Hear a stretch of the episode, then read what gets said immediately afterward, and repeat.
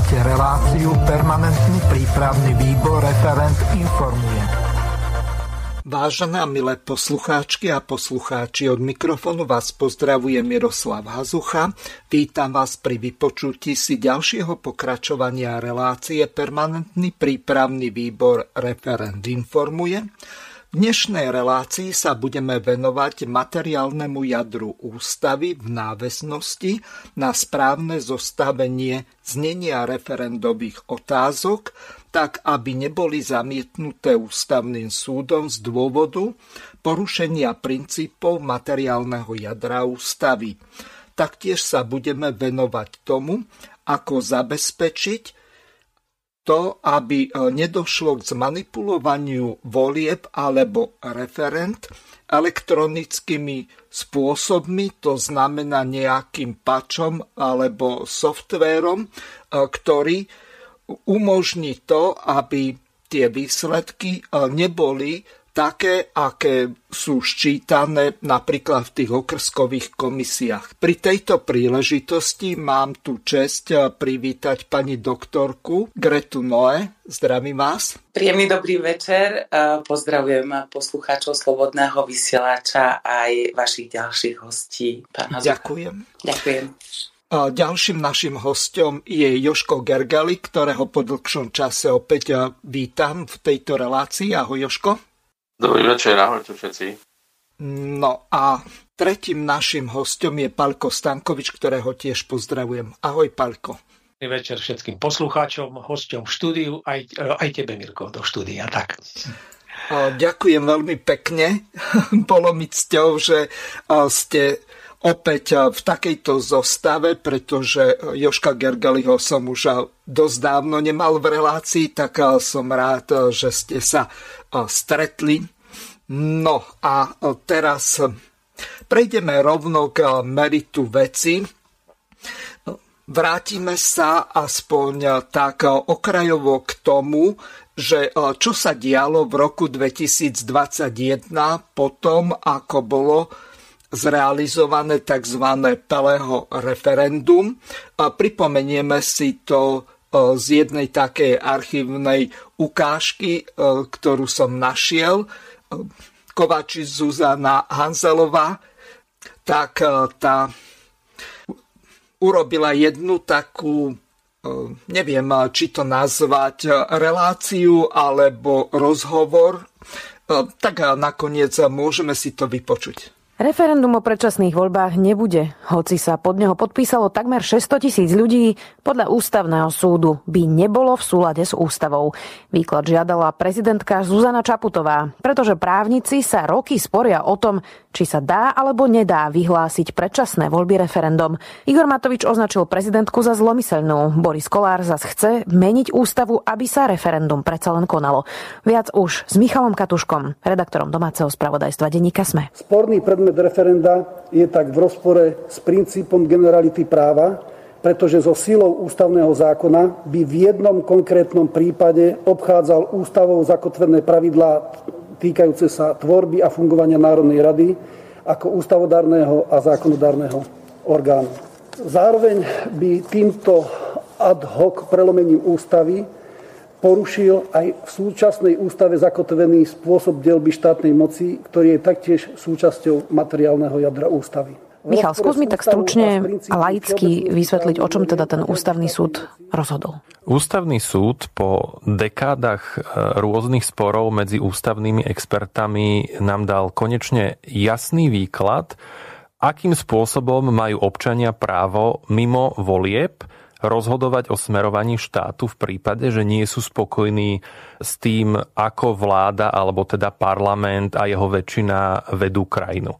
Doteraz totiž e, vôbec nebolo jasné, že za akých okolností by bolo možné, povedzme pomocou ľudového hlasovania, zasiahnuť do volebného cyklu. Teraz nám ústavný súd prvýkrát dal v podstate jasný návod, že čo treba urobiť, aké kroky, aby to bolo možné povedal, že e, na to, aby ľudia mohli v referende e, skrátiť poslancom mandát a tým pádom rozpustiť parlament a vyvolať predčasné voľby, tak musí byť v ústave jasná zmienka o tom, že toto sa môže. Tá tam dodnes chýbala totiž.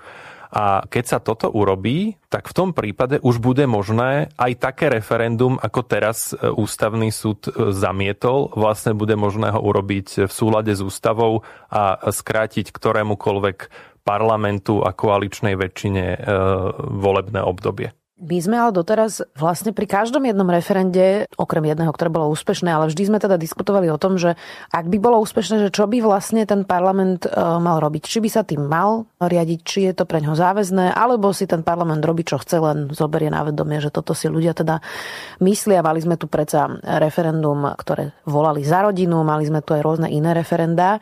Takže vieme už presne povedať, že ak by bolo hociaké referendum najbližšie roky a bude úspešné, že čo pre presne teda ten parlament musí alebo nemusí robiť? To je presne odpoveď na túto otázku. Napríklad ústavný právnik Vincent Buňák nazval víťazstvom priamej demokracie, napriek tomu, že drvivá časť opozície povedala, že je to čierny deň demokracie, lebo ústavný súd zastavil konkrétne referendum. Experti sú naopak až nadšení z toho rozhodnutia, pretože presne môžeme teraz povedať, že, že čo sa má diať. Ak by na Slovensku bolo referendum Dá sa povedať, že akékoľvek, ale hovoríme teraz o referende za e, skrátenie volebného obdobia parlamentu, tak ak by bolo úspešné a platné, čiže by sa na ňom zúčastnilo viac ako 50% voličov, čo je približne 2 milióny 200 tisíc ľudí a z nich viac ako polovica by podporili predčasné voľby, tak už by nebola polemika, že čo potom. Doteraz totiž nebolo isté, či ten výsledok ešte musia dodatočne potvrdiť aj poslanci hlasovaním, čo by vlastne znamenalo, že referendum je veľmi drahý nástroj prieskumu verejnej mienky. Jedno referendum stojí 11 miliónov eur. Ale ústavný súd nám teraz povedal, že nie, že nie je to drahý prieskum verejnej mienky, ale ten výsledok by sa automaticky musel pretaviť do zákona a automaticky by musel platiť. Čiže to znamená, že keď sa nájde dostatok ľudí a podporia, tak majú istotu, že e, tá ich snaha a aj vynaložené štátne peniaze na referendum nebudú márne, ale automaticky sa premietnú do výsledku. Dobre, ale parlament by aj tak o nejakých zákonoch teda musel hlasovať, aby prešli, čiže... Ústavný súd v zásade rozhodol, že referendum a jeho platný výsledok má silu ústavného zákona a zároveň platí, že poslanci v parlamente minimálne 3 roky po vyhlásení výsledku takéhoto platného referenda nemôžu zmeniť jeho výsledok. Čiže to je obrovská sila, aj právna sila e, referenda, ktoré v prípade, že úspeje, tak automaticky platí. Takže toľko Zuzana Kovačič-Hanzelová a Michal Katuška. Pani doktorka Noe, teraz sa vás pýtam na tú zásadnú vec. Vedeli by ste vymenovať eh, tie základné princípy materiálneho jadra ústavy a postupne by sme ich eh, si rozobrali tak, aby naši poslucháči získali nejaký ucelený prehľad o tom, čo je to vlastne to materiálne jadro. Skúsme nejakou takou základnou definíciou, čo rozumieme pod eh, tým materiálnym jadrom ústavy. Skúsim čo najjednoduchšie. E, materiálne jadro ústavy tvoria ústavné princípy, označované tiež ako princípy demokratického a právneho štátu.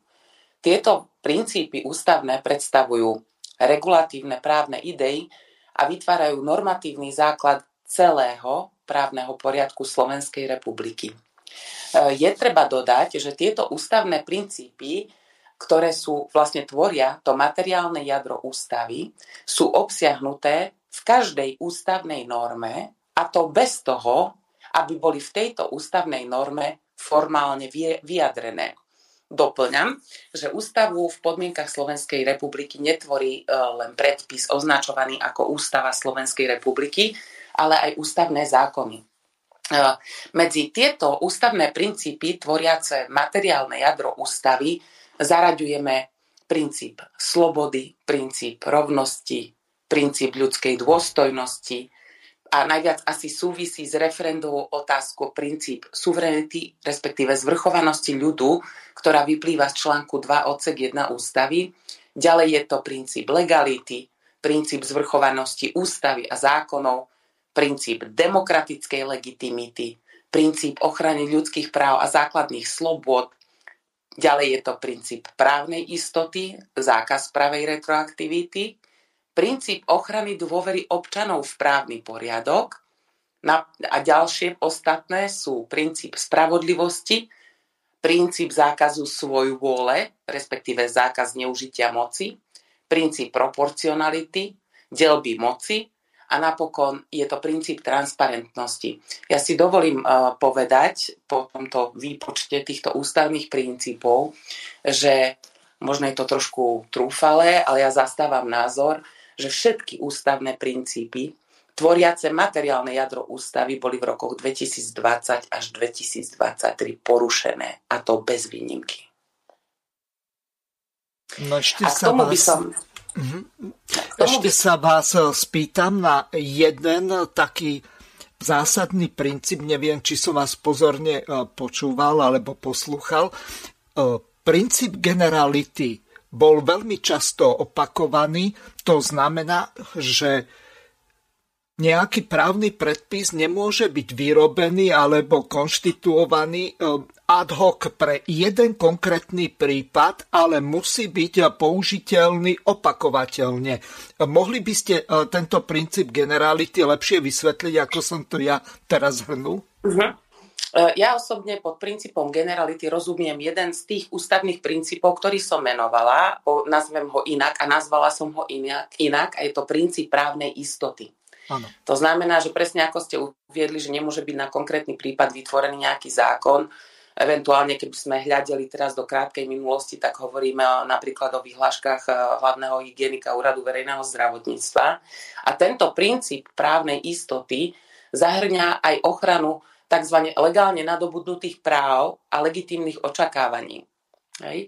Uh, tento princíp e, je zaručený e, článkom 1 ústavy a spočíva okrem iného v tom, že všetky subjekty práva môžu odôvodnene očakávať, že príslušné štátne orgány budú konať a rozhodovať podľa platných právnych predpisov a zároveň, že ich budú správne vykladať a aj aplikovať.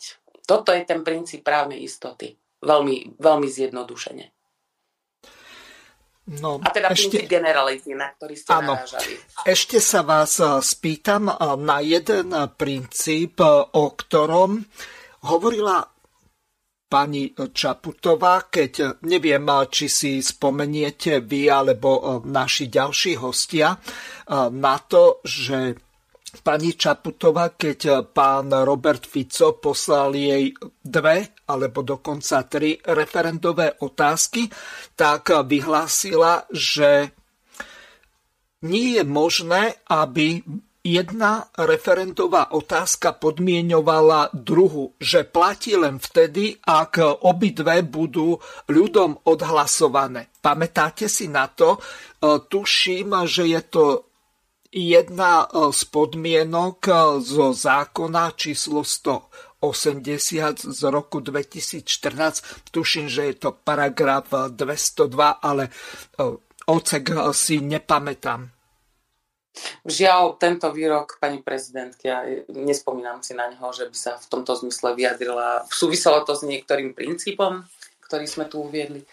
No, Neviem, Pretože... možno, že tej právnej istoty, ale ťažko povedať, pretože takúto podmienku si stanovili poslanci Národnej rady, keď stanovovali podmienky, ako majú byť konštituované či zosúladené tie referendové otázky navzájom medzi sebou. To znamená, že jedna nemôže podmienovať e, tú druhu tak, že skrátka na seba nadvezujú a vzájomne sa podmienujú. Ale e, prepačte, že som vás prerušil, môžete normálne ďalej pokračovať tak, ako to máte pripravené. Nie, nie, nepreruštili ste ma vôbec, ale ja by som rada možno uh, hostí, uh, vašich ďalších hostí, možno keby odpovedali na túto otázku, lebo skutočne si tento jej výrok uh, absolútne nepamätám. Takže nechala by som priestor. No, kto si uh, spomeniete, uh, keď Robert Fico uh, poslal pani prezidentke, neviem, dve alebo tri referendové otázky a ona mu ich zamietla s tým, že navzájom sa podmienujú. No nevadí, poďme ďalej. Asi si nespomínajú. Mirko, ja... Počujete ma? Áno, môžeš hovoriť. Uh, ja si teda na to nespomínam, ale ja by som reagoval na to, čo tam povedala tá pani Hazel Kovačič, aj ten druhý pánko. A... Áno. Michal Katuška sa volá. Mhm. Áno, Michal Katuška. Pani Noé hovorila síce teoreticky, ale zrozumiteľne.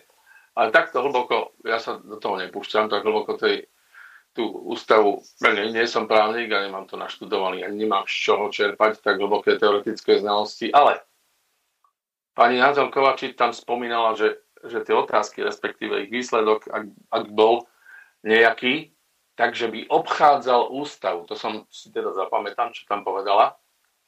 A ja si myslím, že nič by neobchádzal. Pretože absolútne legitímne by zmenil ústavu alebo ústavný článok. Mm-hmm. Toto, ja, v ústave nemusí byť žiadna zmienka o tom, čo obsa, občania môžu meniť. V ústave je iba článok 93 odsek 3, ktorý hovorí, čo občania nemôžu meniť. Všetko ostatné meniť môžeme.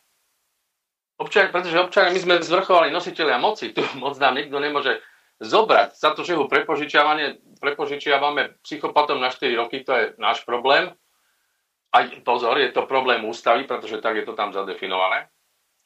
Ale my to všetko ostatné môžem, môžeme meniť. Skutočne ja, ja stále mám ten jeden nález ústavného súdu z roku 97, nález 30, na ktorý hovorí, že, že jediná vec v tom eh, článku 93 odsek, odsek 3 je, že my nemôžeme meniť záležitosti týkajúce sa daní odvodov a ľudských práv. Ostatné všetko meniť môžeme.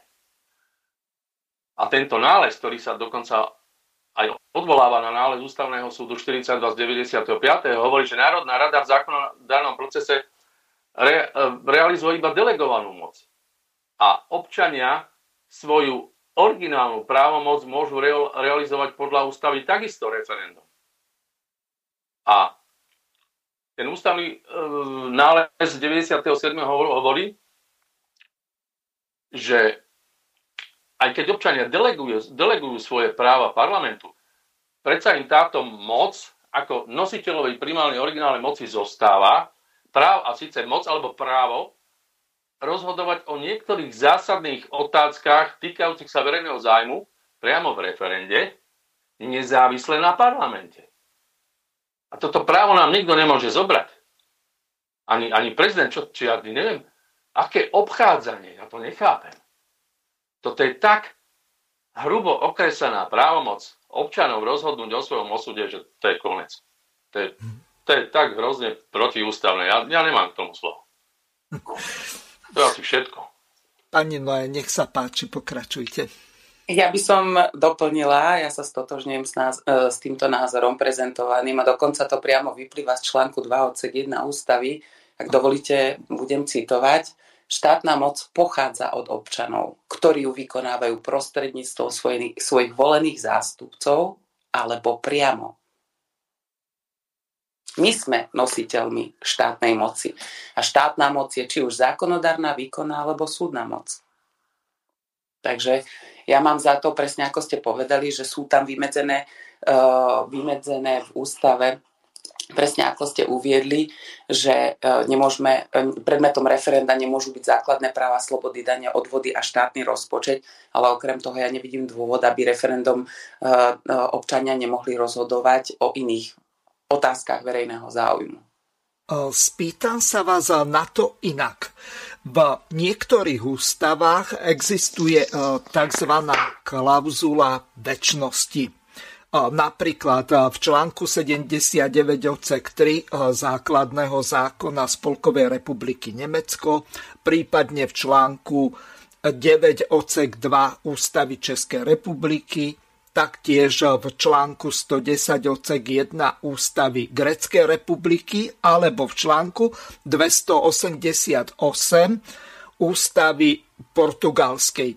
je niečo také ako nejaká klauzula väčšnosti alebo nejaké, nejaký rigidný základ ústavy zakotvený v ústave Slovenskej republiky? Ja by som to možno um, zadefinovala následovne. Uh-huh. Ja zastávam názor, že tá väčšnosť je práve pretavená do tých ústavných princípov, ktoré nemôžu byť zmeniteľné. To znamená, že tie princípy, ktoré som menovala v úvode, to, tieto majú tú tzv. Klauzulu väčšnosti. Hej? A presne sa ústavný súd v roku 22 vyjadril k týmto ústavným princípom v tom uh, zmysle, ja si dovolím citovať z toho, že Eh, výhrada ústavného súdu spočíva v tom, že jeho osobitné postavenie ako nezávislého ochrancu ústavnosti podľa článku 124 ústavy by mohlo generovať ochranu materiálneho jadra ústavy v prípade extrémneho zásahu doň. Za takýto zásah možno považovať narušenie materiálneho jadra ústavy s intenzitou meniacou charakter Slovenskej republiky ako demokratického a právneho štátu. To znamená tým, že tie ústavné princípy vyjadrujú, teraz to už je môj dovetok, konec citátu, tým, že tie ústavné princípy vyjadrujú e, vlastne to materiálne jadro ústavy, tak dokonca v roku 22 sa práve vyjadril takto, ako som uviedla ústavný súd a zároveň ešte doplnil, že ústavnou medzou je pre ústavný súd povinnosť zabrániť prekročeniu medzi ústavného základu teda vyliatiu sa z brehov demokratického a právneho štátu. Takže tieto ústavné princípy sú pre nich ako keby nezrušiteľné. Nikdy nezrušiteľné. Ale ústavný súd by mal zasiahnuť v prípade, ak dochádza k zásahu. Mm-hmm. Do týchto ústavných princípov. Spýtam sa na toto inak.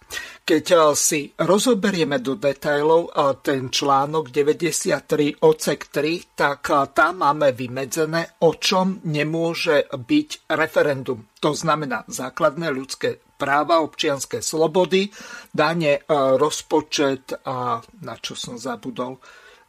Ešte jedna je tam podmienka. Odvody. Skrat... Áno, odvody. No, spýtam sa vás na to takto. Keď e, si zoberieme, že by sme nemohli e, meniť tie e, základné ľudské práva a občianské slobody, lebo Slovenská republika je viazaná na množstvo medzinárodných dohovorov, ktoré majú prednosť pred ostatnými zákonmi Slovenskej republiky a e, tu by bolo potrebné odpovedať na dve veci. My sme sa už o tomto rozprávali. Majú medzinárodné predpisy prednosť pred ústavou Slovenskej republiky? A druhá otázka moja smeruje k tomu, či by ľud, ktorý je e, nositeľom tej moci, ktorú deleguje na volených zástupcov, predsa nemohol zrušiť e, napríklad dane, odvody a E, štátny rozpočet, čiže zákaz hlasovania o tomto v ústave. Tak e, skúsme e, najskôr na tú prvú otázku a potom na druhú, alebo ako uznáte za vhodné. OK. Uh, takže čo sa týka ľudských práv a základných slobod, ktoré nám garantujú medzinárodné zmluvy, máme v ústave tzv. doložky prednosti.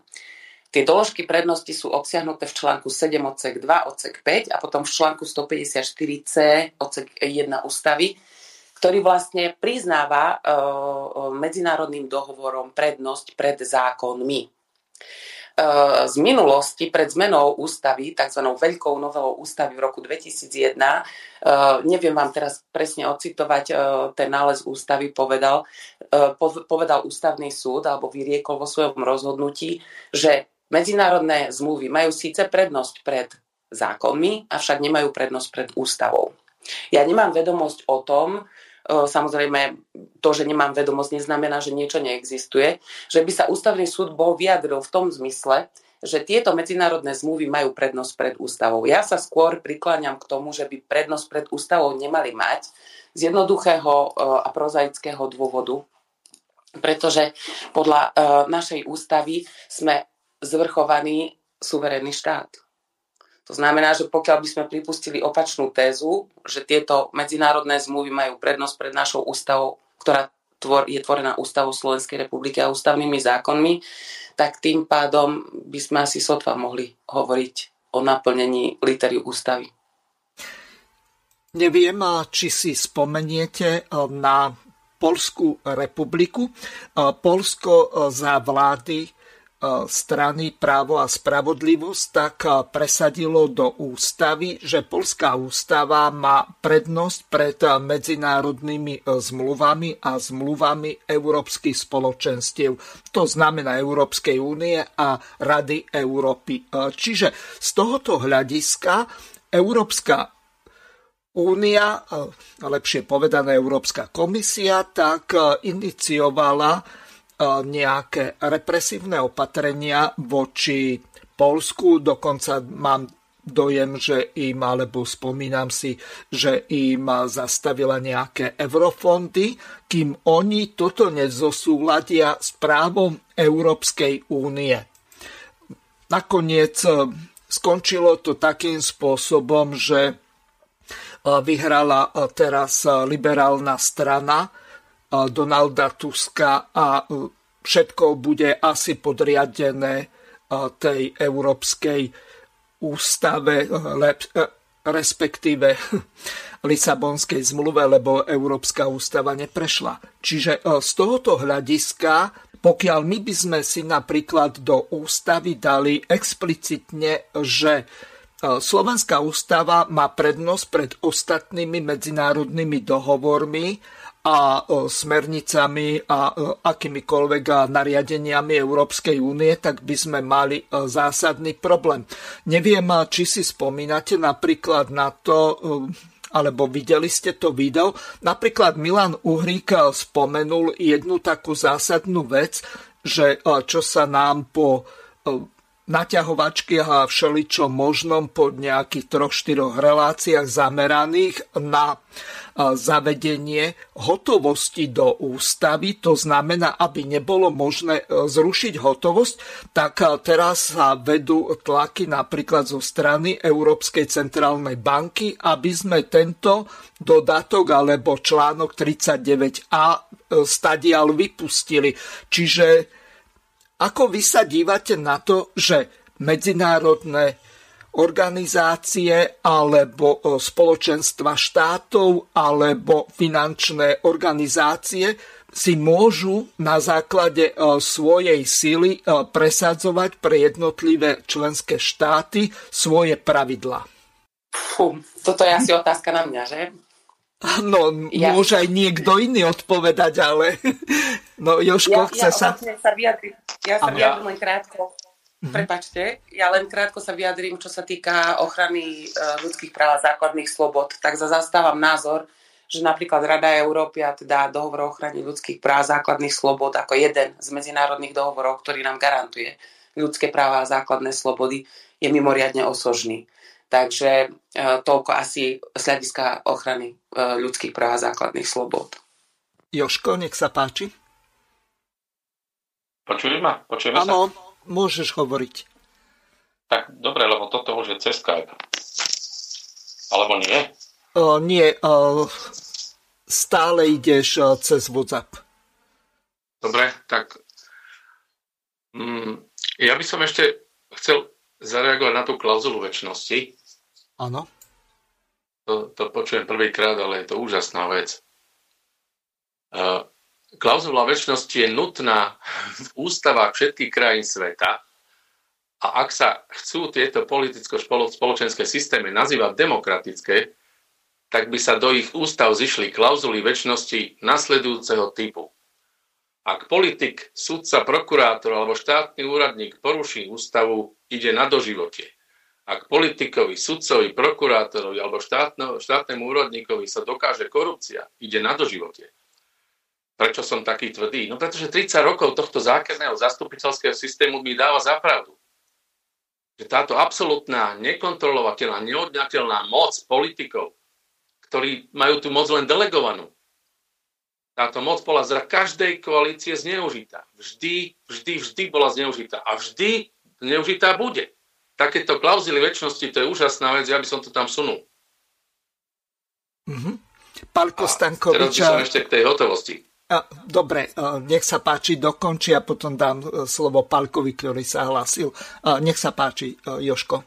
Tej, v tom článku o hotovosti prijal sa ten článok, ale v ňom je taká výhrada, že finančná inštitúcia môže rozhodnúť, áno, to znamená, že nie je to na občanovi, ani v zákone to není. Sama finančná inštitúcia si určí, či hotovosť príjme alebo nie. Ako čo to je za zákon? Čo to je za článok? To dáva absolútnu moc finančnej inštitúcii, že môže so mnou zatočiť. Namiesto toho, aby tam dali, že finančná inštitúcia, inštitúcia nesmie odmietnúť platbu v hotovosti, tak tam dajú takúto hlúposť. Na čo to tam je? No, eh, odpoveď eh, úplne jednoduchá. Eh, toto sme v dvoch reláciách riešili s Milanom Uhrikom a oni ako poslanci zvolení za LSNS, tak to presadzovali, hoci Milan Uhrik má spočívajúci mandát, alebo mal v Národnej rade z toho dôvodu, že bol zvolený za europoslanca a nezlučiteľnosť platí v prípade poslanca Národnej rady a poslanca Európskeho parlamentu, ale e, to je len taká poznámka na Margo. Čiže e, keď potrebuješ asi v opozícii zohnať dohromady 90 e, poslancov, to znamená presadiť to trojpetinovou väčšinou, tak sa musia robiť kompromisy. Pálko Stankovič e, možno, že si e, spomenie, my sme to mali e, napísané v čistej forme, kde niečo takéto nebolo. Čiže pozmeňovacím návrhom, tak bolo to takto zmenené. No bohužiaľ je to tak, ale nevedeli sme s tým viacej urobiť. No, ja by som ešte to zakončil tým, že toto sú, presne toto sú tie tie pasce na občanov, ktoré sa vkladajú do, do ústavných článkov a trvá to už dosť dlho. Strašne dlho to trvá. To nezačal Matkovič a, a ostatná čvarga. To začalo Fico. Jednoznačne. Mm-hmm. A či nie. To začal Mečia, tak to si povedzme otvorene. Dobre, eh, Pálko, nech sa páči, môžeš reagovať, lebo si sa hlásil. Hej, no ja na Joška len krátko k tým trestom do životia. Uh, súhlasil by som s tým, ale za jednej podmienky, že ten, ktorý bude odsúdený na doživotie, musí uh, v tom väzení pracovať a musí na seba vyrobiť. Dneska bola tlačovka vlády, kde spomínali nový trestný zákon zmeny a spomínali, koľko na stojí jeden väzeň, uh, že preto sa idú aj znižovať tie tresty. Takže e, ja som teda, je tomu tak na okraj trošku, ale, ale proste, keď niekoho odsúdiť, tak nie, že štát na ňo bude ešte vo vezení doplácať. On musí na seba zarobiť. Musí normálne pracovať vo vezení a na seba zarobiť. To len tak na okraj. Mm-hmm. No a keď môžem sa už vyjadriť potom aj k tomu jadru ústavy, ja sa na to pozerám z toho praktického hľadiska. To znamená, e, áno, je nejaké to jadro. My, lajci, by som povedal takí amatéri, ani nevieme presne ho definovať, ale dobre, Greta to povedala, ako chápem, o čo zhruba ide. E, musíme vychádzať e, z reálneho stavu, že máme ústavný súd, aký máme. To znamená, že keby sme išli s nejakými referendovými otázkami, musíme počítať s tým, že keby boli zle tak postavené, odporovali by tomu materiálnemu jadru, že by nám ich vyhodilo. No a teraz ja by som navrhoval taký postup.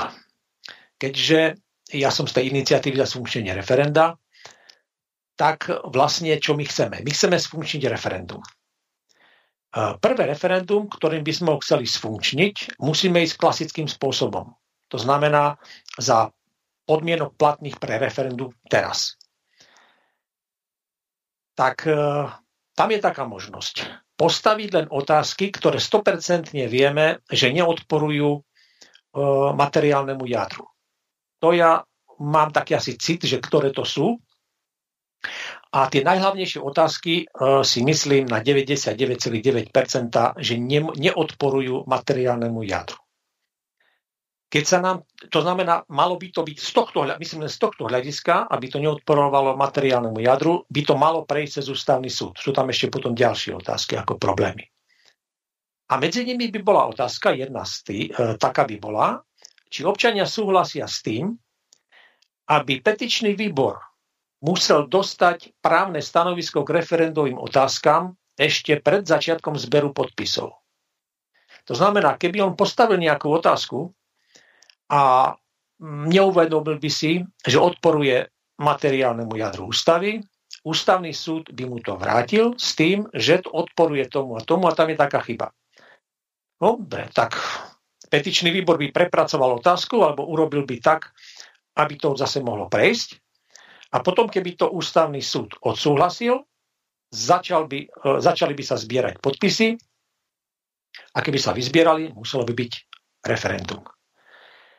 Uh, ja som za to, aby, aby, uh, nemohli, aby otázky boli také sklony. Niekto že takého prezidenta si zvolíme, aby on neposlal otázky na ústavný súd a aby bolo referendum. No tak ja som proti tomu, aby išli, aby sa, takáto, aby sa tá, urobila taká skratka, aby sa obišiel ústavný súd a aby sa hlasovalo o otázkach, ktoré treba buď odporujú uh, materiálnemu jadru ústavy, alebo odporovali by zvyšku ústavy nezmenenej, potom keby tie referendové otázky prešli, alebo aby tie dve otázky boli zaciklené, alebo ako si spomínal, že, že na seba navezujú.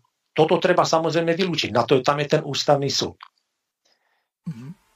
Takže no. takým spôsobom by sme vedeli a ešte potom k tomu, keby, keby potom po čase už by sme mali funkčné referendum a prišli by otázky a zistili by sme, že je veľmi dôležitá otázka, ktorú chceme zrealizovať a ona odporuje podľa uh, ústavného súdu tomu materiálnemu jadru, potom už neostáva nič iné, len zmeniť ústavu. Hej, to znamená zmeniť aj jadro. A ja si myslím, že občania majú právo na všetko. Môžu zmeniť aj jadro ústavy.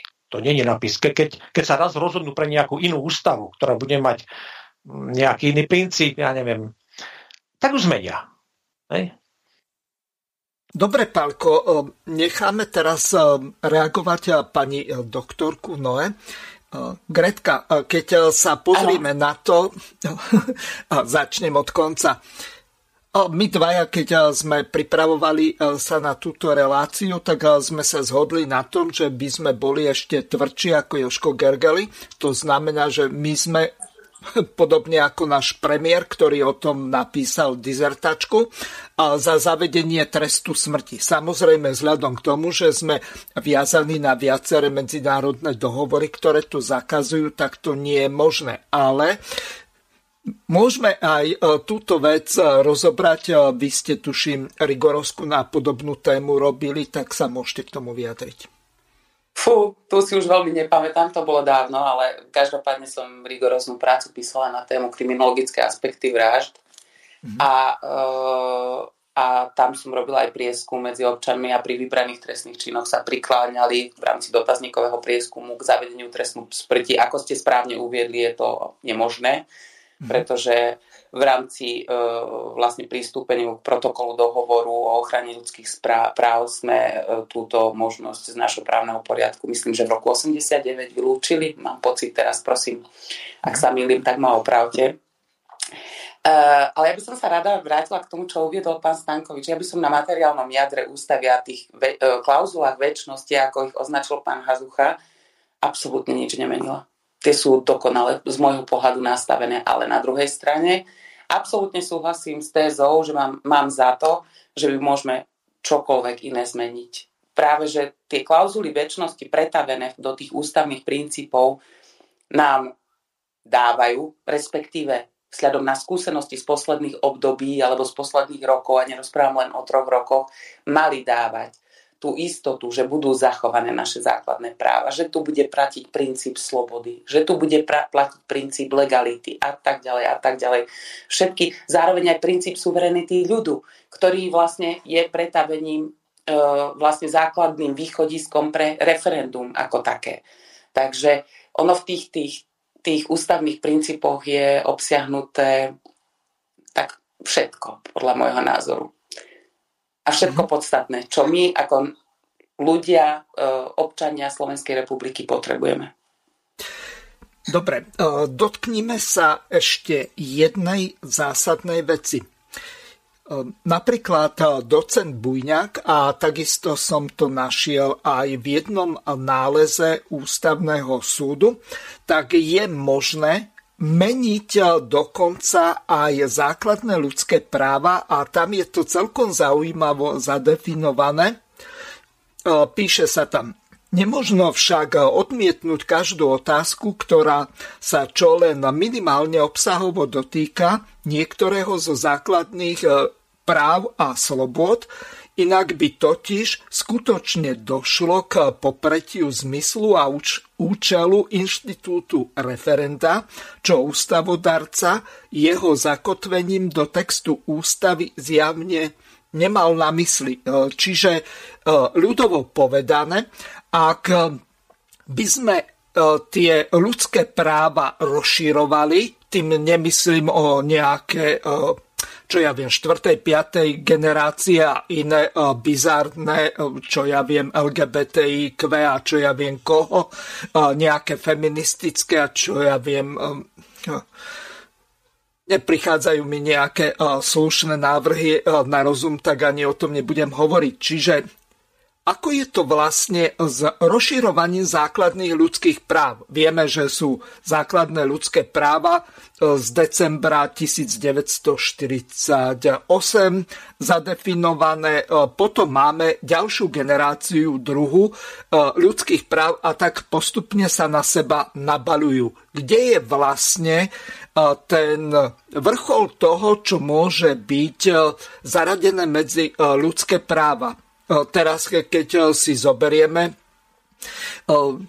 čo robia bordel po tých uliciach, tí demonstranti, keď im pani Šimkovičová zatrhla peniaze na tieto ich bizarné aktivity tým mimovládkarom, tak vidíme, čo sa deje. Veď nakoniec kvázi vyzbierali 190 tisíc internetových podpisov, vrátane Pamely Anderson, Michaela Jacksona, čo ja viem koho, možno aj Harry Pottera tak vidíme, že oni si myslia, že môžu všetko a keď nejdú, čo ja viem, na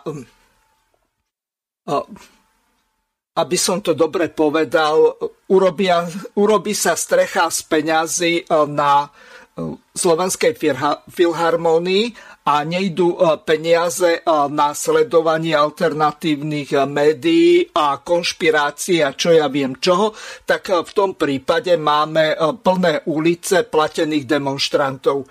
Ako vy sa dívate na tento problém, keď sa vrátim k tomu, kde je vlastne ten horizontál limit, ak to tak nazvem, ten vrcholný bod v prípade ľudských práv. To znamená, môžeme rozširovať ľudské práva, len ich úroveň nesmieme znížiť. Veľmi zaujímavé. Toto je na vedecké skúmanie, pán Hazucha, čo ste mi uviedli a vedeckému skúmaniu som to nepodrobila. Ale uh, zjednodušene, čo sa týka pani ministerky Šimkovičovej, jej aktivity v plnej miere podporujem. To ja tiež. si dovolím takto oficiálne povedať a e, vo všetkých smeroch zatiaľ, ktoré kroky ona vykonala, tak moju, moju podporu plnú má. To je jednoznačné. A e, čo sa týka tých limitov, vrchných limitov, alebo ako ste to nazvali, skutočne som sa nad týmto nejaký, nejak hlbšie nezamýšľala, takže asi by som nevedela ani relevantne odpovedať, alebo by som povedala niečo veľmi oklieštené. Mm-hmm. Neviem, možno páni, akú majú predstavu určite, kedy... Kto chcete reagovať, nech sa páči. Ja môžem. Aj v súvislosti s tým, čo povedala Greta Noé, že by nemenila to materiálne jadro. Ja som takisto nemal e, nič konkrétne na mysli, ja som s tým, ako dá sa povedať, spokojný, len hovorím, že prípadne by sme narazili na niečo, že ústavný súd by nám povedal, že to sa nedá, lebo to odporuje materiálnemu jadru a bolo by to veľmi dôležité. Ja neviem konkrétnu vec žiadnu. Teda jedna vec ma napadla. A to je, že rozprávali sme o zavedení imperatívneho mandátu. No ja nie som právnik, ale ja to tak cítim, že toto by nám určite vyhodili. Hej? Pretože keď som čítal ústavu, tak ja na 20-30 miestach je spomenuté, že ok, hej, ten hlavný článok, že poslanec rozhoduje slobodne podľa svoje, svojho svedomia a presvedčenia a tak ďalej a tak ďalej. Čiže toto by nám určite vyhodili. A myslím si, že ten imperatívny mandát je dôležité. Hej, to znamená, ako z toho vonku, to znamená, mm, tam vidím mm. problém. Hej? Čiže pokiaľ by ústavný súd povedal, že, že to odporuje e, materiálnemu jadru, tak tam by som videl prvý problém. A druhý, to, čo Miro teraz spomenul, že teda Ehm, by sme prijali nejaké také veľmi jemné eh, tie ľudské práva, že už by nám to začalo robiť problémy. Tak zase by sme museli, treba s referendum, povedať, tak toto nie. A zase by sme mohli naraziť na to, že ústavný súd by povedal, no ale vy odporujete už materiálnemu jadru. Hej. Možno, že to nie je súčasné, ale keď eh, proste mohli by nám to vyhodiť z toho titulu, že to odporuje základu ústavy. No a potom by sme to museli riešiť takým spôsobom. A keby sme už nevedeli nikam ísť, no tak potom už je riešenie len v tom, že zmena ústavy. Teda nie zmena, ale nová ústava. Hej? Keby tých problémov bolo viacej a pozerali by sme sa na to, proste cesta by bola v tej, tej novej ústave. No, tak som to myslel. No a teraz veľmi ťažká otázka pre Joška Gergeliho a pa, samozrejme pre pani doktorku Noe. Joško, ty, keď sme pripravovali túto reláciu, tak si sa zmienil o tom, že sa pani doktorky Noe spýtame na to, že aký je jej názor a takisto aj názor našich poslucháčov na zavedenie novej ústavy. Ja som sa s pani doktorkou zhodol na tom, že táto ústava je celkom dobrá, aj keď má dosť veľa takých zásadnejších chýb, ktoré, kde sa už s pani doktorkou nezhodujeme. Mohol by si ten tvoj koncept vysvetliť s tými koľko? 2,5 miliónov? Viem, viem, o čom hovoríš, áno. Uh-huh. Uh, tak uh, skrátka zmena ústavy, áno. Áno. Uh, podstate, Nie, uh, nová ústava. Nová ústava, áno. Ja by som ešte k tomu ešte reagoval na to, čo bolo predtým. Uh-huh. Um, ja sa týmto, s týmto zákerným systémom zastupovania zaoberám asi 10 rokov. Nikdy predtým som sa politikou nezaoberal. A bola to vôbec ma to nezaujímalo. A bola to práve tá prvá a druhá Ficová vláda, ktorá ma donútila začať týmito vecami zaoberať. Pretože mi hádzali mi pod nohy polena jak občanovi, tak podnikateľovi. Zaťažovali ma byrokraciou, zvyšovali hen toto, to, tam, konec sveta. Tedy som si povedal, ako je to možné, že si to môžu dovoliť. Ako je možné, že sa príjmajú, teraz kľúčové slovo, protiobčianské zákony. Každý problém, ktorý som identifikoval, aj s, aj s kamošom Danom, ktorý tu dneska není. Konč, my sme vždy skončili pri ústave a pri ústavných článkoch. A pani Noé hovorí, že, že ústava je vo veciach tých klauzul väčšnosti úplne dokonalá, nič by nemenila a že celkom je dobrá. Ja si myslím osobne, ako laik, že táto ústava je neskutočný problém. Pre mňa je táto ústava jeden Habsburgsko-Masarykovsko-komunistický pamflet, ktorý negarantuje občanom absolútne nič. Negarantuje nám nič. A som za to, aby sa táto ústava nahradila novou, áno, ktorá, a teraz znovu kľúčové slovo, proobčianskou. To, to, ja sa pýtam, v čom je súčasná ústava proobčianska? Keď článok 2 hovorí o tom, že 90 pandelákov si môže túto ústavu zmeniť bez súhlasu občanov. Keď si zoberiem Eh, Orwellovú, Orwellov román Farma zvierat, tak oni tiež mali na, na, stene, na zadnej stene chlieva napísanú ústavu. A došli prasce a potom z nej vyškrtávali, vyškrtávali, pretože na to mali právo to škrtať. A škrtali to. Až z toho ostal jeden zdrab papiera, alebo vyškrtaný múr. Ale to neexistuje, aby článok 72 je neskutočný. To je konec. neexistuje, aby si 90 poslancov mohli zmeniť ústavu bez nášho súhlasu. To nemôžeme nazývať toto demokraciou. Článok 73, jak spomenul Pali. Neexistuje, aby poslanec hlasoval halabala. On má totižto článkom 73 odstavec 2 garantovanú svojvôľu, to není, že presvedčenie a svedomie, to je svojvola, to je hlboká svojvola, kde on môže zahlasovať za, za zákon, že ja to hovorím každému, kto nebude mať o 10. modrú baretku na hlave, ten je na odstrel. A toto, takýto, tak, takýto článok alebo zákon sa príjme, on bude platiť, 150 poslancov není za to trestne stíhateľný, pretože to je kolektívny orgán, nikomu sa nič nestane.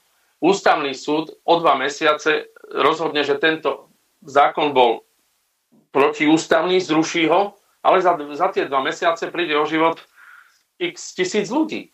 To neexistuje, aby, aby zástupca, ktorého si ja zvolím, nemusel rozhodovať podľa toho, čo ja chcem.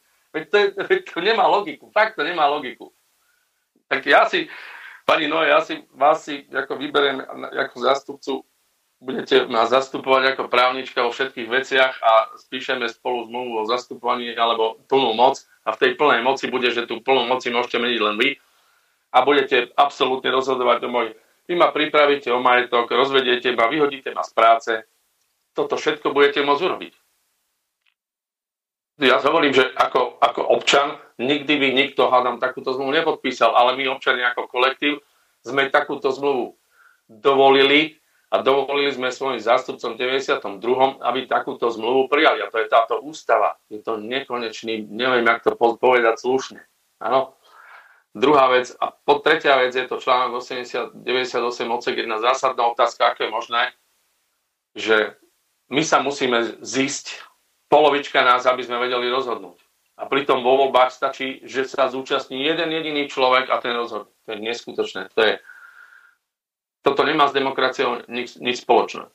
A keď sa potom vrátime k tomu článku 2, že štátna moc pochádza od občanov, ktorí vykonajú prostredníctvom svojich zvolených zástupcov, alebo priamo, a mňa teraz, my sme začali zhľadať s kamošom, ako toto priamo je.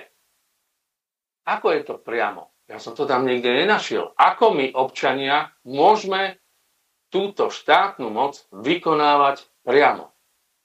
Referendum nie je orgán ústavný. Referendum je obyčajný inštitút. Ako my tú priamo, moc priamo môžeme vykonávať? Nie je to tam niekde spomenúť, niekto to tam nehľadajte, lebo to tam nie je. Nemôžeme. My nijak túto moc priamo nemáme šancu vykonávať. A preto hovorím, že tieto tri články 72, 73 a 98 treba zmeniť ešte predtým, jak nás úplne zotročia. A teraz, to je oprava starej ústavy a teraz idem na tú otázku novej ústavy. Berme teraz fiktívnu záležitosť, že napíše, niekto napíše novú ústavu, bude výborná, bude proobčianská a teraz ako si ho my, a pozor, nenapíšu politici ani politické strany, napíšeme ho my občania. My občania si nájdeme občianských právnikov, ústavných, ktorí budú ktorí tiež nadobudnú dojem, že je to nutné a napíše sa nová ústava.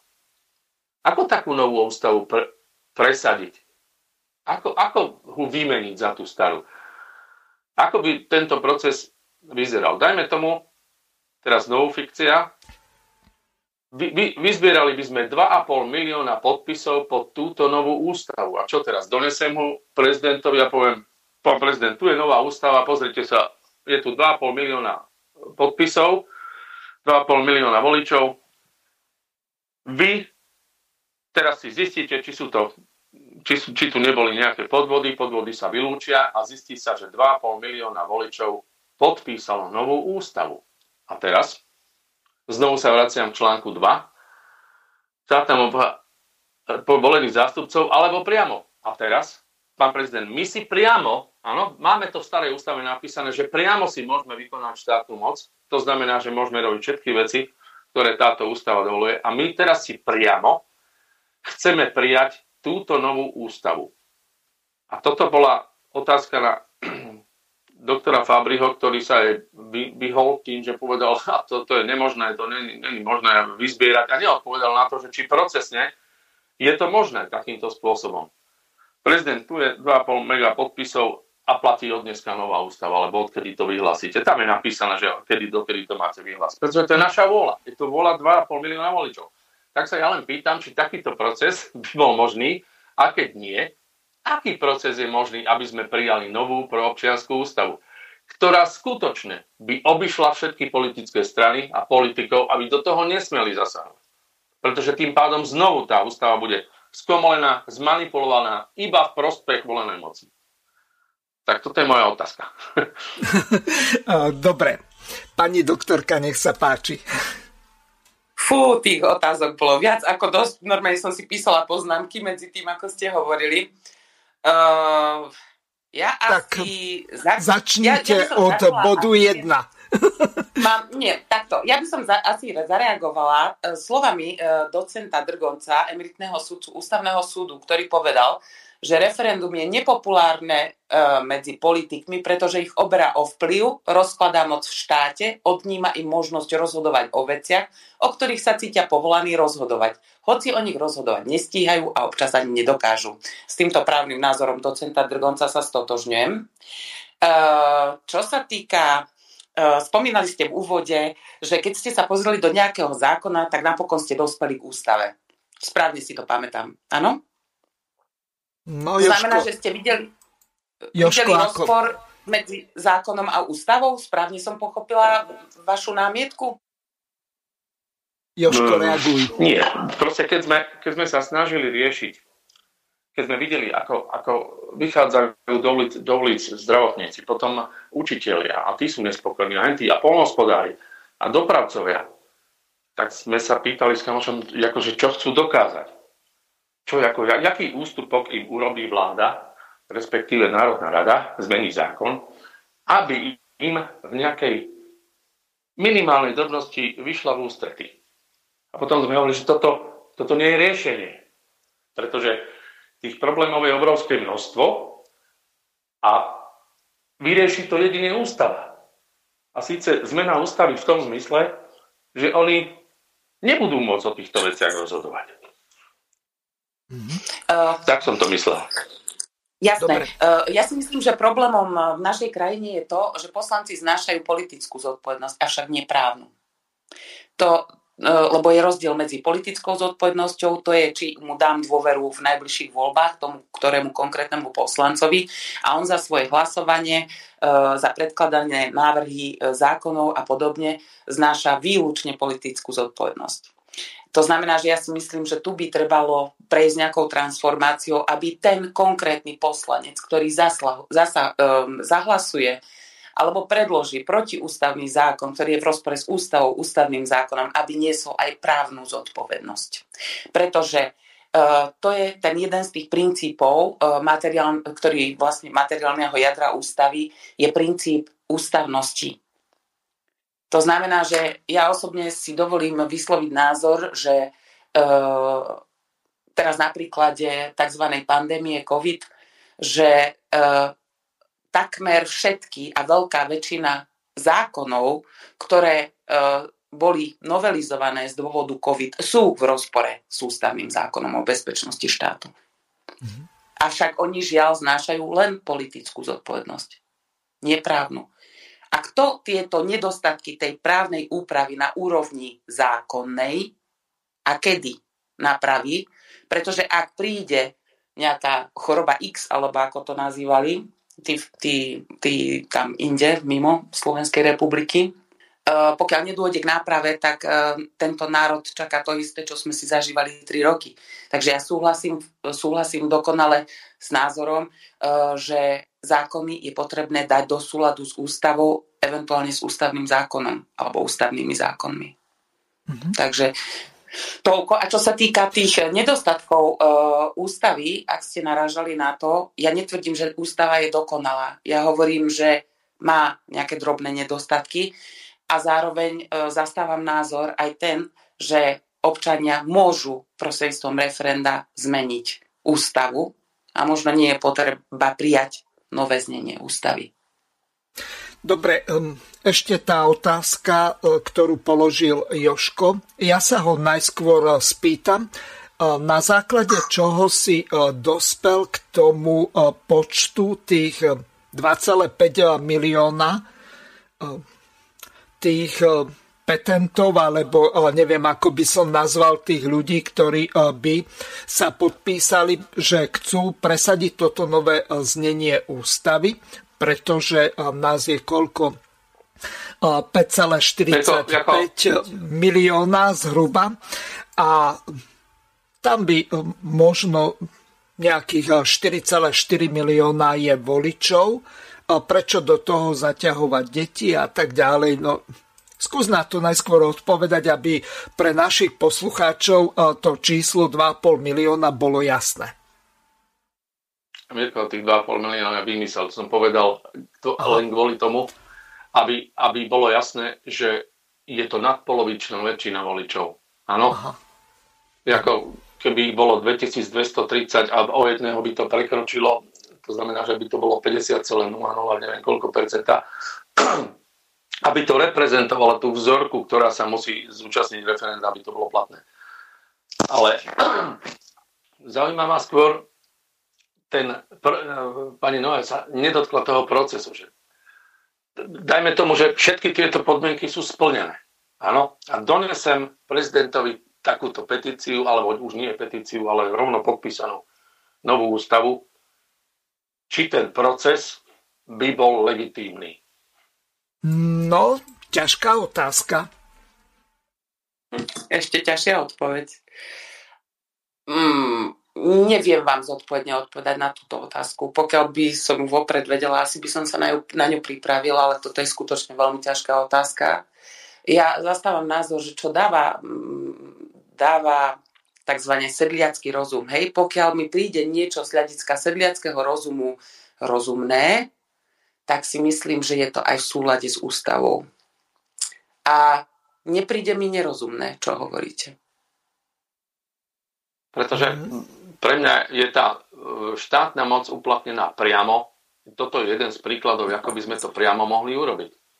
Takže e, ten článok 2 v podstate e, ma nabáda, aby som to takto urobil. Len ten proces, aby sa oni potom, ja, ale to nie, to musíte dať na, na najvyšší súd, alebo na ústavný, alebo neviem kde, kto by to všetko posudzoval. Samozrejme, že tá vládna moc, ktorá zubami nechtami sa bude brániť, to, to neexistuje, aby to, aby to to si myslím, že to nechcem hovoriť, to, aká ambasáda by zasiahla, pretože toto by bola otázka absolútnej, absolútneho otočenia moci. Áno? Ale aj Dobre, nebudem, nebudem trvať na tom, aby som dostal odpoveď. Je to veľmi uh, ťažká fantasmagória možno dneska, áno, a veľmi to je zastreté, nejasné, neurčité, ale poďme sa vrátiť k tomu, k tej oprave starej ústavy teda. Ano, keď nie všetko tam je zlé, nehovorím, že všetko je tam zlé. Tam veľa vecí zlých, veľa vecí zlých a hlavne ma trápia neurčité, neskutočne ma trápia, dokážu ma vytočiť neurčité formulácie, akože vo verejnom záujme. Čo je to verejný záujem? My to vieme, možno to tušíme, ale to nie je nikdy definované, čo to je. Nikdy to nie je, nejako sa to nemeria že ten verejný záujem skutočne, pretože keď politikov je to vo verejnom záujme a je to, je to v záujme šiestich oligarchov, ktorí za tým stoja a všetci ostatní občania otrčajú nos, akože ja krivia uši, že to asi nechceme, tak to není vo verejnom záujme. To znamená, ten verejný záujem je nemerateľný. Ten je skutočne merateľný iba zodpovednou štátnou agentúrou, ktorá to bude zisťovať Znovu je to na úrovni referenda, ale tak ako povedal ten pán, jedno 111 miliónov, čo si myslím, že není až taká katastrofa.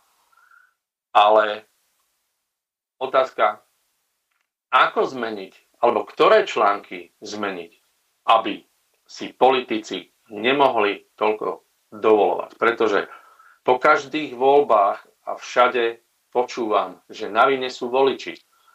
A jaký národ, taká vláda, alebo jakí hlupáci v národe, takých, tak, takých hlupáci volá.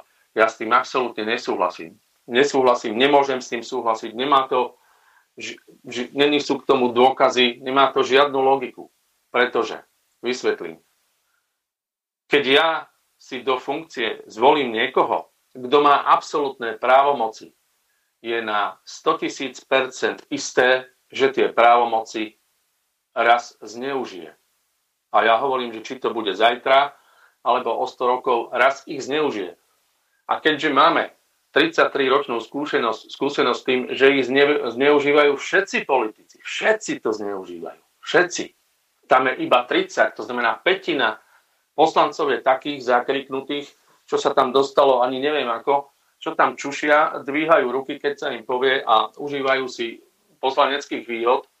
4 petiny sú, neviem, jak to slušne nazvať, ktorí využívajú ten systém. To znamená, že ja darmo budem každé 4 roky, alebo aj skôr, voliť niekoho, že teraz sa mi to už podarí. Nepodarí. Tento bude zneužívať vždy. Vždy. To znamená, že ja musím urobiť nejaké systém, ja musím urobiť nejakú systémovú zmenu, aby on to zneužívať nemohol. A tá jediná systémová zmena je to, že on sa nemôže vyho- vyhovárať na svoje svedomie a presvedčenie. To je katastrofa. Do, toto tam vymyslel do tej, ja neviem, Palko povedal, že to je jedna z tých, uh, ako, ako tomu hovoríte, koreňom ústavy, alebo ako tomu hovoríte? Materiálne jadro ste chceli asi Materiálne jadro, áno, že to je to. Ale ja si myslím, že to nemôže. Keď toto je materiálne jadro, tak je to celé zlé. Tak je to celé zlé. Nem...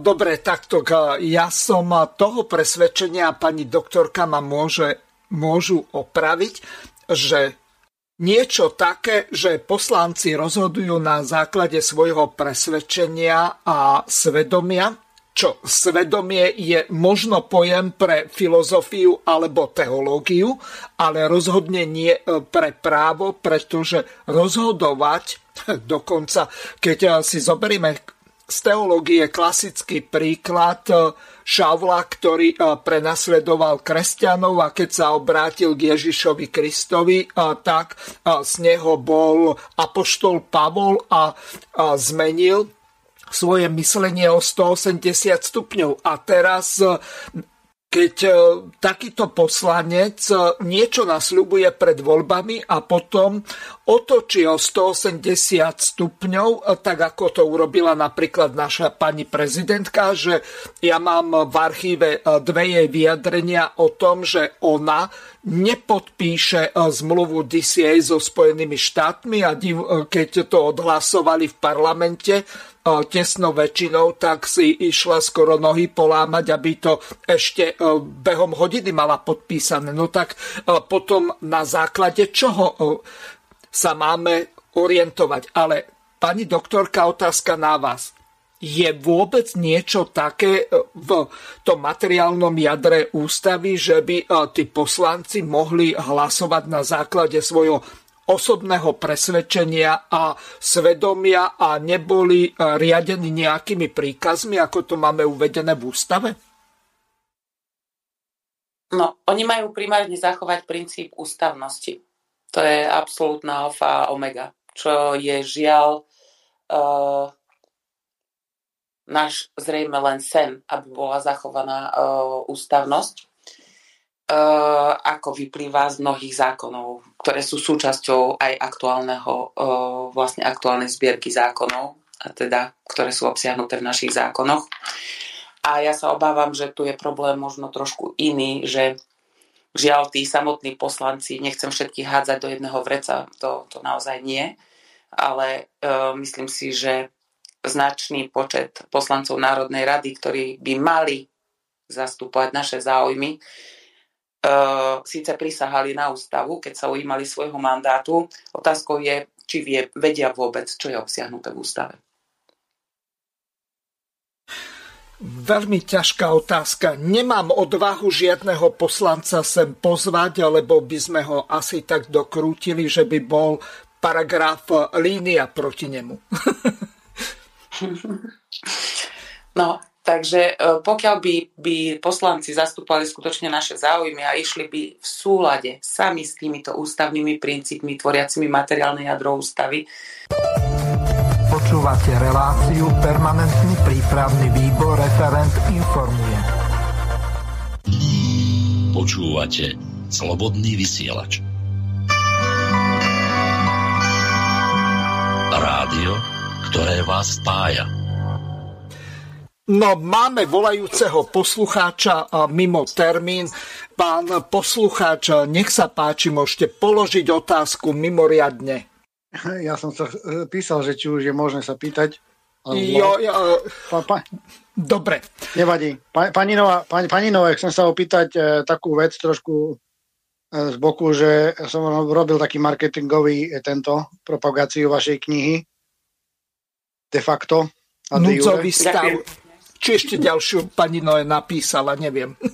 Nie, nie, nie, nie de facto je Jure, že či už, sa, či, či, či, či už ste všetko vypredali, či už ste všetko vypredali. To na začiatok sa chcem opýtať. O, nepýtala som sa vydavateľa. Žiaľ, ne, nemám pre vás odpoveď, ale ja si myslím, že sú dostupné ešte knihy. A Dobre, teraz sa chcem opýtať, tak, teraz sa chcem opýtať vašich hostí aj a pani Nové. Pán Hazucha, už, pán Hazucha už o tom vie, počkajte, ešte stiahnem si, aby to nebolo echo. Možno, že mám prebudený mikrofón. Ja som v jednej relácii, alebo z viacej relácií, ja som taký posluchač, farmár svetový, povedal tým, ktorí boli v parlamente, budem aj menovať, lebo ja už nemám žiadne zabrany, Eh, čo pani Nové hovorila, že nebudeme, ako to hovorí, eh, hádzať všetkých politikov do jedného vreca. No ja by som ich všetkých do, do vreca nahádzal, dal by som ich na papierovú loď a jednoducho nechal potom rozhodovať eh, o týchto veciach, ktorí rozhodujú. No, ale opýtal som sa pána Rafaja a teraz sa pýtam aj vašich hostí, aj poslucháčov, že prečo my, občania, by sme nemohli si robiť svoje vlastné rozhodnutia bez politikov. A v jednej relácii som povedal o tzv. Para, para, paralelnom parlamente, to znamená naši zastupcovia. Vybrali by sme si akýmkoľvek spôsobom, to je jedno. Tí ľudia ako pán Stankovič a tak ďalej, alebo pán, pani Noé, hej, by ste sa dali dokopy, alebo ľudia by sa dávali dohromady. A tí, ktorí to by, by rúcali, alebo by, by robili problémy, tak by ste nás cez alternatívne médiá alebo cez nejaký video informovali, že jednoducho e, s tými ľuďmi sa nedá. A vytvorili by sme si tzv. inkubátory. Hej? Ja nazvem to napríklad právne inkubátory, že už bolo aj sú niekoľko verzií ústavy. Pán Hazucha o tom vie, myslím, že to bol pán Pijak, alebo proste už je verzia na internete. Treba si hľadať e, informácie.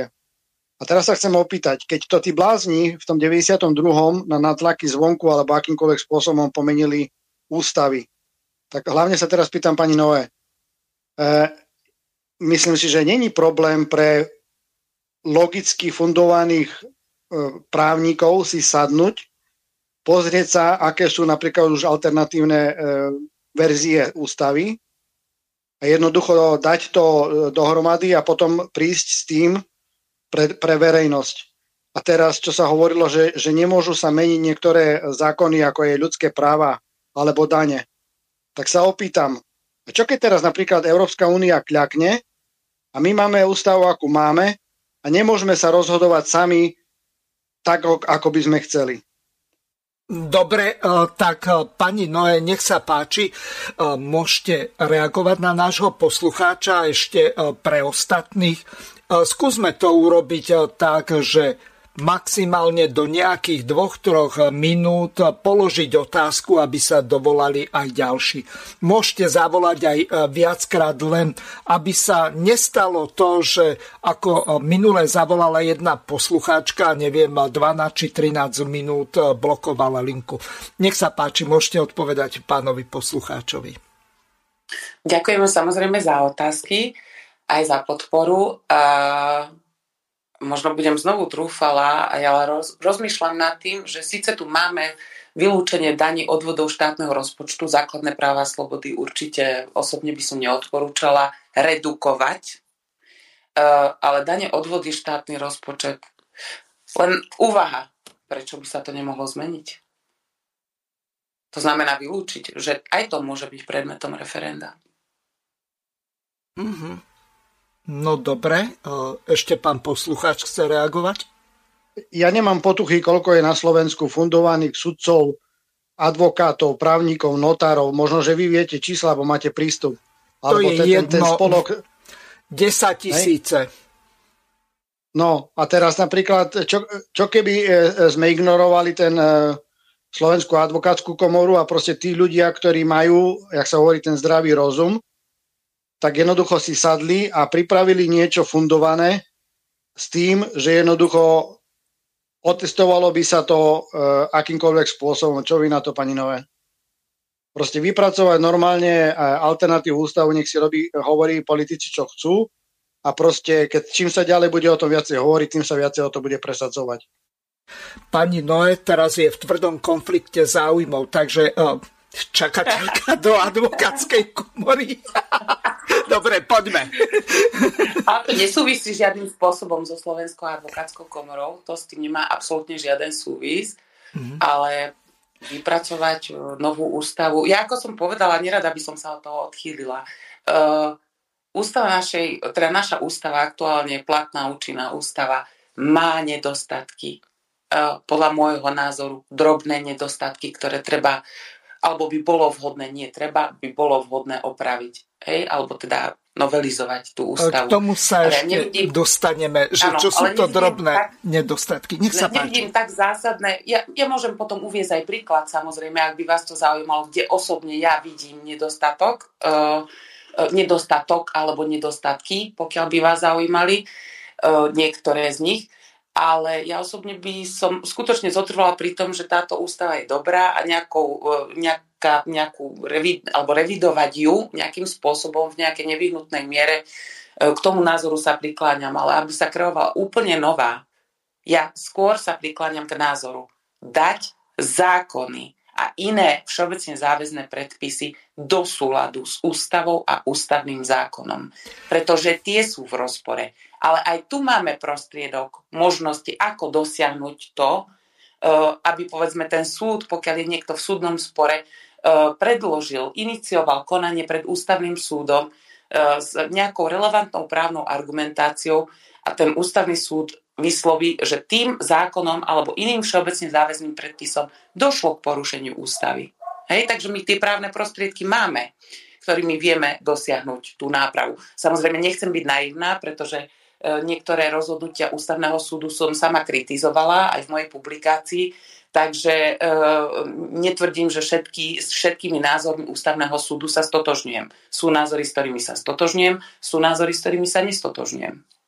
Mm-hmm. Palko takže Stankovič asi... chcel reagovať, lebo už sa dlho hlási, takže nech sa páči. Už ma boli ruka od hlasenia. no dobre, ja by som odpovedal aj Joškovi Gergelimu, aj Joškovi poslucháčovi naraz, asi to na 3-4 otázky. Takže prvá je, ja som za to, myslím si, že táto ústava je, je opraviteľná. To znamená, e, sú tam samozrejme nejaké nedostatky, treba to opraviť a keď niekto chce pracovať na novej ústave, kľudne nech pracuje. Teraz, či by sa dala prijať e, referendum? No, pani Noé povedal, že to je ťažká otázka. Ja hovorím, to je veľmi ľahká otázka. E, my to máme, e, samozrejme sa dá všetky, všetky nezrovnalosti alebo všetky, e, ja by som povedal, problémy, ktoré sú v ústave a právnici sa k tomu vyjadrujú rôzne, treba odstrániť. Treba opraviť ústavu tak, aby sa nedala vykladať dvojako. Proste tam to musí byť úplne jasné. Keď, keď to není jasné, treba tam doplniť. No, teraz pokračujeme k tomu, že ako ju zmeniť. Jožko si stiažoval, že, že tí politici si robia, čo chcú a kvôli tomu treba prijať ovnú ústavu. Nie, ja hovorím. Sfunkčníme referendum, a následne funkčným referendum sfunkčníme zastupiteľskú demokraciu. Prečítam vám, aké kritéria má mať funkčná zastupiteľská demokracia a potom, ke, keby sme toto urobili, tak mi ešte potom povedzte, odpovedzte, či ešte potom budete chcieť novú ústavu, ale už budete spokojní s tou, čo je teraz. Takže čítam zo svojej web stránky sfunkčenie-referenda.com. Fungujúca zastupiteľská demokracia má mať aspoň týchto sedem hlavných znakov. Teraz nemá ani jeden z nich. Za prvé, o najvýznamnejších otázkach vnútroštátnej a zahraničnej politiky musia rozhodnúť občania v obligátorných referendách. Po druhé, občania musia mať možnosť referendum odmietnúť predbežne schválený zákon alebo zmluvu, zrušiť už platný zákon alebo zmluvu, skrátiť volebné obdobie Národnej rade Slovenskej republiky. Po tretie, Používajú sa sprísnené kritéria na možnosť voliť, byť volený, vykonávať funkciu. Výsledkom bude vláda odborníkov na riadenie štátu. Po štvrté, voľby a hlasovania bez podvodov a volebnej korupcie. Po piaté, štatistický úrad Slovenskej republiky robí pravdivé prieskumy verejnej mienky na veľmi veľkej vzorke občanov. Po šiesté, mass media, alternatívne médiá, sociálne siete, mimovládne organizácie a školstvo pravdivo informujú a vzdelávajú občanov. Po siedme, kvalitná a lacná predvolebná kampaň v mass médiách bez jednostrannej a neobjektívnej informovanosti, bez billboardov, bez zvýhodnenia tých, čo majú viac peňazí a majú v rukách mass media. A teraz k tomu referendu, či by sa dalo prijať, to znamená, to je bod 1, o najvýznamnejších otázkach vnútroštátnej a zahraničnej politiky musia rozhodnúť občania v obligatórnych referendách. Obligatórne referendum je také, ktoré je predpísané ústavou. Teraz v ústave je iba jedno, o vstupe alebo vystúpení do nejakého štátneho zväzku e, s iným štátom. A my navrhujeme tam asi ďalších 20 bodov, medzi ktorými sú aj tieto. To znamená, každá zmena ústavy alebo prijatie novej ústavy musí byť schválená referendum. To znamená, navrhnúť ju môže vlastne kto chce. Môžu to navrhnúť občania, môžu to navrhnúť e, poslanci, môže ktokoľvek to môže navrhnúť. Samozrejme, tá ústava musí prebehnúť celonárodnou diskuziou, e, ktorá nebude, určite bude trvať dlhšie ako týždeň. To znamená, musí sa dôkladne všetko proste predebatovať a potom musí ísť cez referendum. Čiže to je jedno, keby aj navrhovali poslanci, ale schvaľovať im musia občania v referende.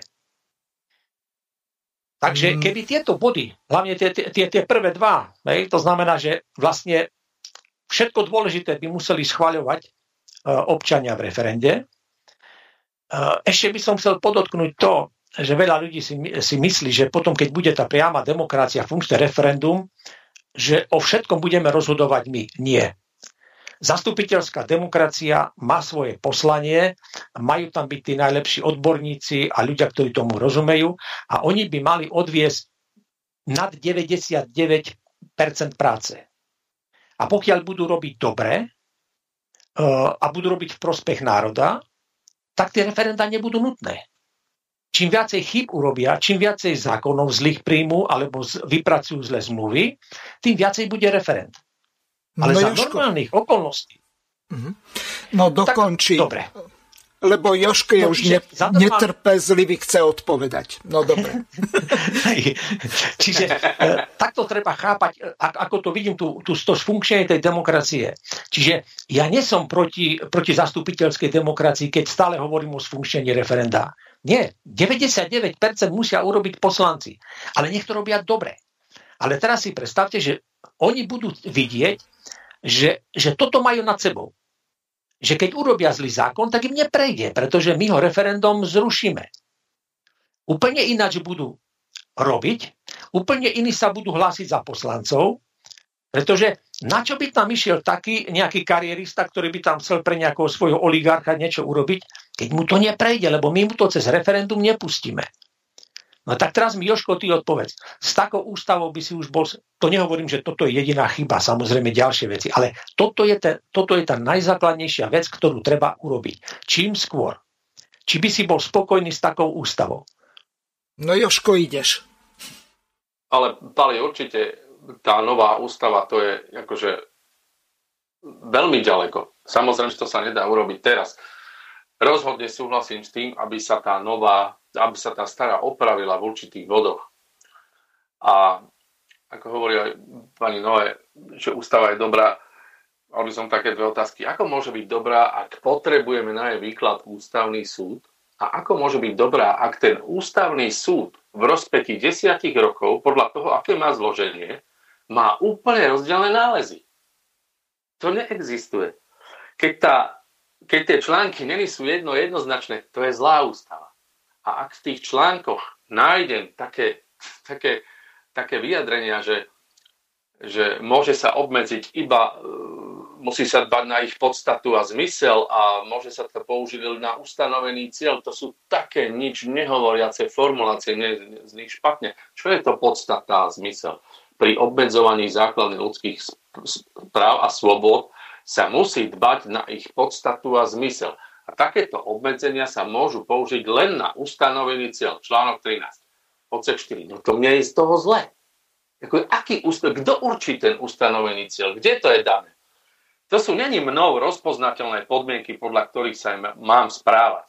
Podstata a zmysel. Ja, mne to nič nehovorí.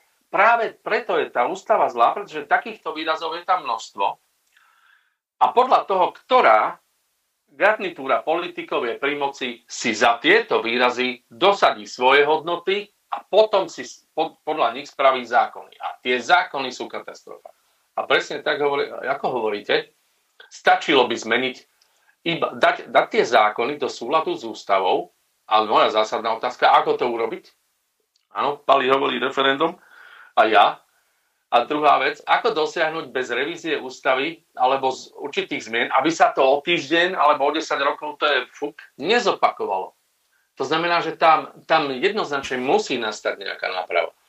A Palino je už strašne hlboko zarytý, on už ťažké detaily tam spomína, už to má premyslené aj, aj, aj, ďaleko dopredu.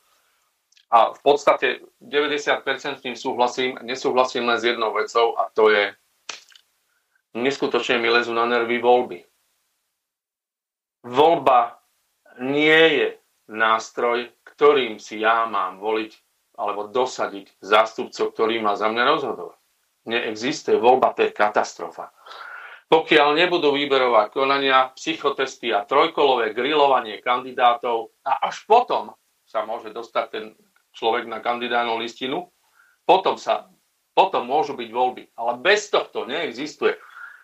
Bože môj, keď ja vidím, aký, aký to je ťažký street mix, to je, to je strašné volá, čo, čo sa tam dostane. A o mne to má rozhodovať. A o mne to má, to má rozhodovať. A, a, a o zákonoch. No, pekár pice má rozhodovať o zákonoch, no katastrofa. No pozor, e, nesiahaj na nášho Joška Pročka zo Starej Haliče. Poviem ti prečo. On má dve vysoké školy, no ja mám tri, pani e, doktorka Noé má štyri, no ale čo na tom? Zoberme si ten základný fakt, že čo s týmto robiť. Ideš, Joško. No, jak hovoril Pali, skutočne rozhodne určite revidovať túto starú ústavu a urobiť tam zmeny. Podstatné zmeny musia byť. Pre mňa sú to e, spomenané články 72, 73 a, a funkčenie referenda. Není o čom. Potom, potom samozrejme, keď si zoberieme, že článok 3, že územie Slovenskej republiky je jednotné a nedeliteľné, a hneď odsek 2 hovorí, že to asi tak není, pokiaľ sa to môže, pokiaľ sa hranice môžu meniť ústavný zákonom.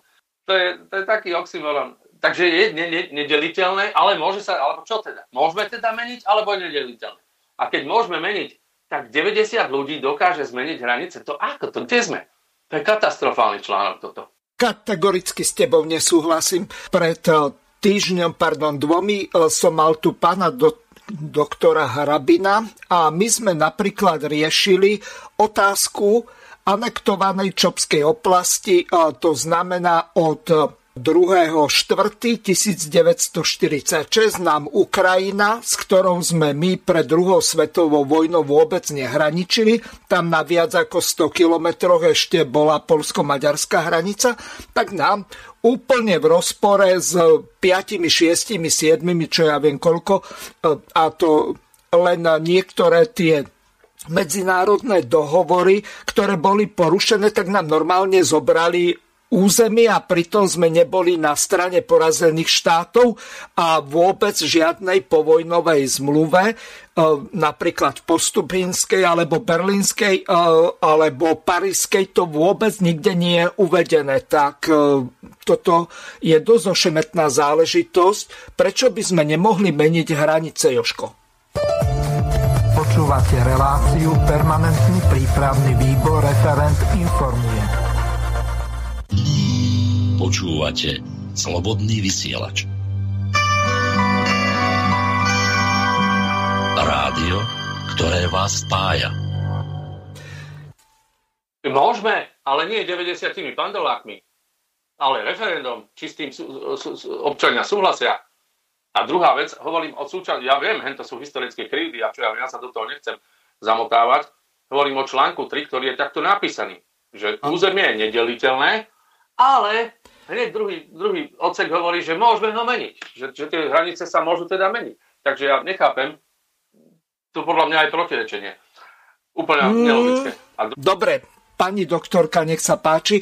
Skúste odpovedať e, našim spolubesedujúcim na to, čo nastolili. No. Mne sa veľmi páčil postreh pána Stankoviča, keď povedal, že by zaviedol obligatórne referendum vo vzťahu k zmene ústavy. Na 100% je maximum, na 1000% s vami súhlasím. A ja. Na tisíc na tisíc. Či už ide o ústavu Slovenskej republiky alebo ústavné zákony, mám za to, že tak ako v prípade článku 93 odsek 1, že e, referendum sa potvrdí ústavný zákon o vstupe do štátneho zväzku s inými štátmi alebo o vystúpení z tohto zväzku, takéto obligatórne referendum by malo existovať aj vo vzťahu k zmene ústavy a zmene ústavných zákonov. Veľmi, veľmi kvalitný postreh. Nikdy som sa nad tým nezamýšľal a teda zároveň ďakujem za tento postreh, pretože mňa to prinútilo zamyslieť sa. Ďakujem. V podstate by to, zabez, v podstate by to zabezpečila zmena článku 72, že, že uh, neexistuje, aby Národná rada rozhodovala o zmene ústavy. Môže navrhnúť zmenu ústavy, ale vždy sa musí potvrdiť referendum. To je presne to isté. No, Ma pani doktorka... na 10 sekúnd, tak vám No dobre, prečítam no, hovor, Palko. 10 sekúnd. Dobre, si to otvorím, kde som rýchle tuna. Čiže zoznam, navrhovaný zoznam obligatórnych referent. Prijatie alebo zmena ústavy. Prijatie alebo zmena ústavného zákona. Zmena pravidiel pre referendum. Zmena výsledku predchádzajúceho referenda. Prijatie alebo zmena štátnej ideológie. Prijatie medzinárodnej zmluvy. Vypovedanie vojny vyslanie našich ozbrojených síl a záloh na zahraničné misie, dodávky zbraní účastníkom vojenského konfliktu, povolenie rozmiestnenia cudzích vojsk a cudzích vojenských základní na území Slovenskej republiky, nákup, predaj alebo darovanie vojenskej techniky, ktorej obstarávacia cena, vrátanie cla a DPH prevyší 100 miliónov eur za jedno volebné obdobie. Maximálna výška ročných nákladov na zbrojenie, odvolanie alebo obžaloba prezidenta, pre, e, privatizácia štátneho majetku, znárodňovanie strategických podnikov, zásadné sociálne, dôchodkové a pracovnoprávne reformy. To je príklad. Čiže Joško, tam aj je odpoveď, čo si sa pýtal, že potom to niekto môže zmeniť. Nemôže. Každá zmena referenda sa môže znovu zmeniť len referendum. Zmena pravidiel takisto len referendum. Ďakujem. No, dobre. Eš, ešte tam treba dodať branie si štátnej pôžičky. Skús to vysvetliť, lebo um, som nejako zamrzol. Ako si to myslel? No, pandeláci si zmyslia, že si zoberú štátnu pôžičku a zoberú si 2 miliardy, tie prehadákajú a štát založia 2 miliardami. Aj to by malo byť e, súčasťou referenda. Vysvetliť, na čo to chcete použiť, prečo nemáme vlastné zdroje, prečo sa zadlžovať, a kedy to chcete splatiť, ako to chcete splatiť, aký je vývoj ekonomiky. Oni si zober, predajú štátne obligácie, schasnú z Európskej únie alebo z Centrálnej banky 2 miliardy a potom ich rozhádajú, no, rozhádžu. Takže no, to, požička to je súčasťou, požič, požička je súčasťou rozpočtu, takže tam, to, to, tam by sme narazili. Tak, ako. tak to je no, jasne, zmeniť sa to dá. Potom, no, potom tie vojenské veci e, podliehajú štatútu NATO. To znovu čo je vyššie? My, že sa my rozhodneme, alebo už to, že sme e, skupinou e, v skupine nejakom nejakej vojenskej, vojenského paktu a podie a tie nariadenia, čo, čo sú tam zadefinované, sú viac ako naše rozhodnutie. To tiež neviem, ako by prešlo. No Joško, Odpoveď na tvoju otázku je úplne jednoduchá. 29. marca tohto roku uplynie 20 rokov od vtedy, ako sme vstúpili do Severoatlantickej aliancie, čiže podľa článku 13 Washingtonskej zmluvy na to máme právo ukončiť členstvo s jednoročnou výpovednou lehotou. Niektorí argumentujú tým, že cez referendum sme nevstupovali a cez referendum by sme ani nemali vystupovať, lenže keď sa pozrieme na tie politické strany, ktoré sú v parlamente, tak nie je ani jedna s výnimkou pár jednotlivcov, ktorí by mali záujem ukončiť členstvo v NATO, čiže toto je problém neriešiteľný. Neviem, či chcete na to reagovať. Jasné, je to jasné. Mm-hmm. No ja môžem reagovať tak, že potom, keď už bude sfunkčené referendum a sfunkčená zastupiteľská demokracia, treba odstrániť e, z ústavy ten článok, ktorý hovorí, že právne predpisy Európskej únie sú nadradené našej ústave. To jednoznačne treba stade dať preč. Moment, to nie je tak napísané. Pani doktorka, vysvetlíte to našim poslucháčom a hostom. Ehm, bavíme sa, predpokladám, o článku 7 odsek 2, tak? Áno. A po prípade aj 5. Áno, odsek áno. 5. Áno, 7, 7, 2, 7, 2, áno. 7, 2. Uh, sekundičku, ja som si to nalistovala. Mm-hmm. Uh, tam píše v druhej vete, že právne záväzné akty európskych spoločenstiev a Európskej únie majú prednosť pred zákonmi Slovenskej republiky. Akej právnej sily uh, odpovede ja osobne sa prikláňam, ako som už dnes uviedla, že majú prednosť pred zákonmi, nemajú prednosť pred ústavou. Ako som zároveň uviedla, nemám vedomosť o tom, či existuje nález ústavného súdu. O tomto mojom tvrdení mám uh, nález v dispozícii z roku 99 pred veľkou zmenou ústavy, kedy v 2000, uh, e, na základe veľkej novely ústavy v roku 2001 bola aj, uh, aj tento odsek ústavy zavedený do, do našej ústavy. Takže ja sa prikláňam k tomu, že je nadradený iba zákonom. A v niektorých aspektoch, niektoré z tých aktov, najmä z trestnoprávnej oblasti, ktoré sú príjmané na úrovni Európskej únie, pokladám za pozitívne, ale nebudem hovoriť teraz v celom meritku, pretože množstvo tých aktov tiež nepokladám za, za správne. No pani Takže... doktorka, e, Joško chcela si e, reagovať, ale e, ja mu trošku nahrám. Zákon číslo 460 z roku 1992, to znamená Ústava Slovenskej republiky, je tiež zákon. Ako to chápete? Je to tiež zákon, áno. Súhlasím s touto tézou, lebo je to ústavný zákon. Je tam ten príle zákon, slovo. Mm-hmm. Znovu sa pri, teda zopakujem to, čo som povedala, sme alebo nie sme zvrchovaný štát? No nie sme. Nie sme? Nie. Ja som mal reláciu zvrchovanosť sprava zľava. Chodili mi sem slovenskí a českí najlepší politológovia, akých poznám dokonca aj premiéry a takíto ľudia a nakoniec sme sa zhodli na tom, že ani Česká republika, ani Slovenska nie sú zvrchované. Ani e, suverené, ani samostatné. Takže, bohužiaľ. No dobre, ako, si, ako si ste zamrzli, tak ako ja pri tej pôžičke štátnej, že ako zabrániť nejakému Matovičovi, aby prehajdakal 20 miliard, nie 2 miliardy. Zaviesť, e, zaviesť tú právnu zodpovednosť, ako som už rozlíšila, že poslanci Národnej rady majú politickú zodpovednosť. A teda jediné, čo riskujú, je to, či dostanú dôveru občana v najbližších voľbách a pokiaľ bude zavedená právna zodpovednosť aj poslancov Národnej rady, aj za to, ako hlasujú, tak si myslím, že veľmi si rozmyslia, či budú hlasovať tak, ako im povie šéf klubu, alebo skutočne budú, e, si dajú tú námahu a tú ústavu a ústavné zákony si prečítajú a budú hlasovať tak, ako im káže ústava, eventuálne ústavný zákon.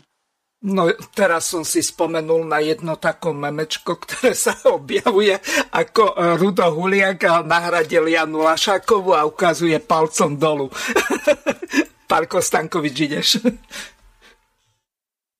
No, teraz si mi myšlienku dal preč. Aha, jasné, rozpočet. Čiže áno, ja som za to, aby sa zmenilo to, že nemôžeme hlasovať o referendum o rozpočte, a, lebo tá požička je súčasť toho rozpočtu. Vieš, niekto urobí štátny rozpočet a vyjde mu vyrovnaný, lebo si zoberie veľkú požičku. Čiže Pálko, súčasť... otázka na teba. Prečo by mali byť e, občania Slovenskej republiky nejakí kolektívni ručitelia, splácatelia e, nejakých pôžičok e, politikov, ktorí sú vyberaní zhruba z 35 tisíc straníkov? Ak tie kvázi nejaké nezávislé osobnosti a čo ja viem čo vyradíme. No, jednoznačne. Tak, e, tak odpoveď by bola asi taká. Trošku tak od začiatku, že ja navrhujem okrem iných, mám aj podstránku program na svojej web stránke a tam je taký návrh programu, s akým programom by mala ísť politická strana. No a jedný z tých bodov napríklad, hej, ako, je, je to podľa ministerstiev rozdelené, čiže napríklad ministerstvo financií, že oni prídu, prídu o, s takým volebným programom, že vyrovnaný alebo prebytkový štátny rozpočet. Oni sa zavezujú. Hej, a príde iná strana a povie, nie, tak my to teraz, viete, ešte budeme ťahať 5 rokov, možno 10 rokov. Nie. Budem voliť tú stranu, ktorá príde, že, že ide s vyrovnaným rozpočtom. To je prvá ochrana. Hej. Nech, nech škrtajú. Veď toľko peňazí, kade tade ide, e, čo je mne po nejakých mimovládkach, alebo príklad aj, ja neviem, na, na šport, na kultúru. Proste, no nemôžeme prejedať, nemôžeme sa, len takou perinou sa môžeme prikryť, ako máme. To znamená, dovtedy budete škrtať, dokiaľ vám nevinde vyrovnaný štátny rozpočet. No veď dobre, lenže máme jeden zásadný problém. Keď eh, sa na to pozrieme z toho pohľadu, že straty sa socializujú a zisky eh, sa politikmi a korporáciami privatizujú alebo podnikateľmi, tak eh, akým spôsobom toto chceš docieliť? Ja nechápem, ako by sa to dalo urobiť. Pozri, napríklad, hovorí sa o štátnom rozpočte. A ty si už videl nejaké čísla, že koľko ide, ako vo, myslím, ako v absolútnych hodnotách nejaký, že koľko ide tam, koľko ide tam. Videl si? Nie len oni rozprávajú, že, že, že uh, jednáme o štátnom rozpočte a potom sme ho schválili. A nevieš nič. A to by bolo také uh, ťažké urobiť napríklad jeden graf v Exceli, kde graficky bude podľa jednotlivých ministerstiev alebo jednotlivých odvetví, proste kde tie peniaze idú, samozrejme tie najvýznamnejšie, a boli by tam také stĺpce, že toľko bolo treba za minulý rok alebo priemer za posledných 5 rokov a vedľa toho by boli stĺpce, ktoré nenavrhujú. Hej? A výsledok na konci je súčet a je toľko. A také príjmy sú. To netreba veľmi zložito ísť na tých ľudí, že im to vysvetľovať odborne v nejakých, ja neviem, nejakých štatistikách. Jednoduchá vec. Pozrite, toto je stĺpec za minulý rok a teraz tento stĺpec bude tu. A zrazu si pozrieš a pozrieš, a prečo napríklad na mimovládky je taký vysoký stĺpec? Prečo je, ja neviem, na zbrojenie? Prečo je, ja neviem, na šport, na kultúru nejaké, alebo proste menej významné veci, hej, ktoré sú. No tak to škrtneme, no tak, tak predsa nebudeme žiť požičky na to, na také menej podstatné veci. A s takýmto grafom potom prísť a o tom sa môže diskutovať mesiac, dva, tri a potom to dať chváliť ľuďom. Hej? Dobre. Pani Noe, skúste reagovať na to, ako je vlastne možné e, to, čo ľudia nevedia ovplyvniť, napríklad štátny rozpočet, dane a odvody, e, nejako zglajšaltovať tak, aby sme neboli väčší ručitelia a splácatelia za tých, ktorí prehajdákajú miliardy eur. Vraciam sa k tej právnej zodpovednosti. Dobre, lenže ako môžeme zaviesť nejakú právnu zodpovednosť, keď podľa ústavy poslanci e, nie sú ani po skončení mandátu stíhateľní e, za svoje hlasovanie a výroky. Čiže oni de facto majú doživotnú imunitu. Mm, veď bavíme sa okrem iného aj o zmene ústavy ano. v niektorých jej častiach. Takže len ja mám jednu otázku, ak smiem ja položiť otázku mojim uh, spoluhosťom, lebo to sfunkčnenie referenda je úžas, úžasná vec, alebo teda úžasná uh, do budúcnosti téma, treba ju určite rozvíjať. Ale ja si pokladám jednu otázku. Mám tu pred sebou nejaké štatistiky, čo sa týka referent konaných v Slovenskej republike. A v 94. Bolo, bola účasť opravnených občanov takmer 20%, ergo nič. V 97. roku zmarené referendum. V 98. roku 44% oprávnených občanov na hlasovaní v 2000 roku 20%, hovorím v hrubých číslach.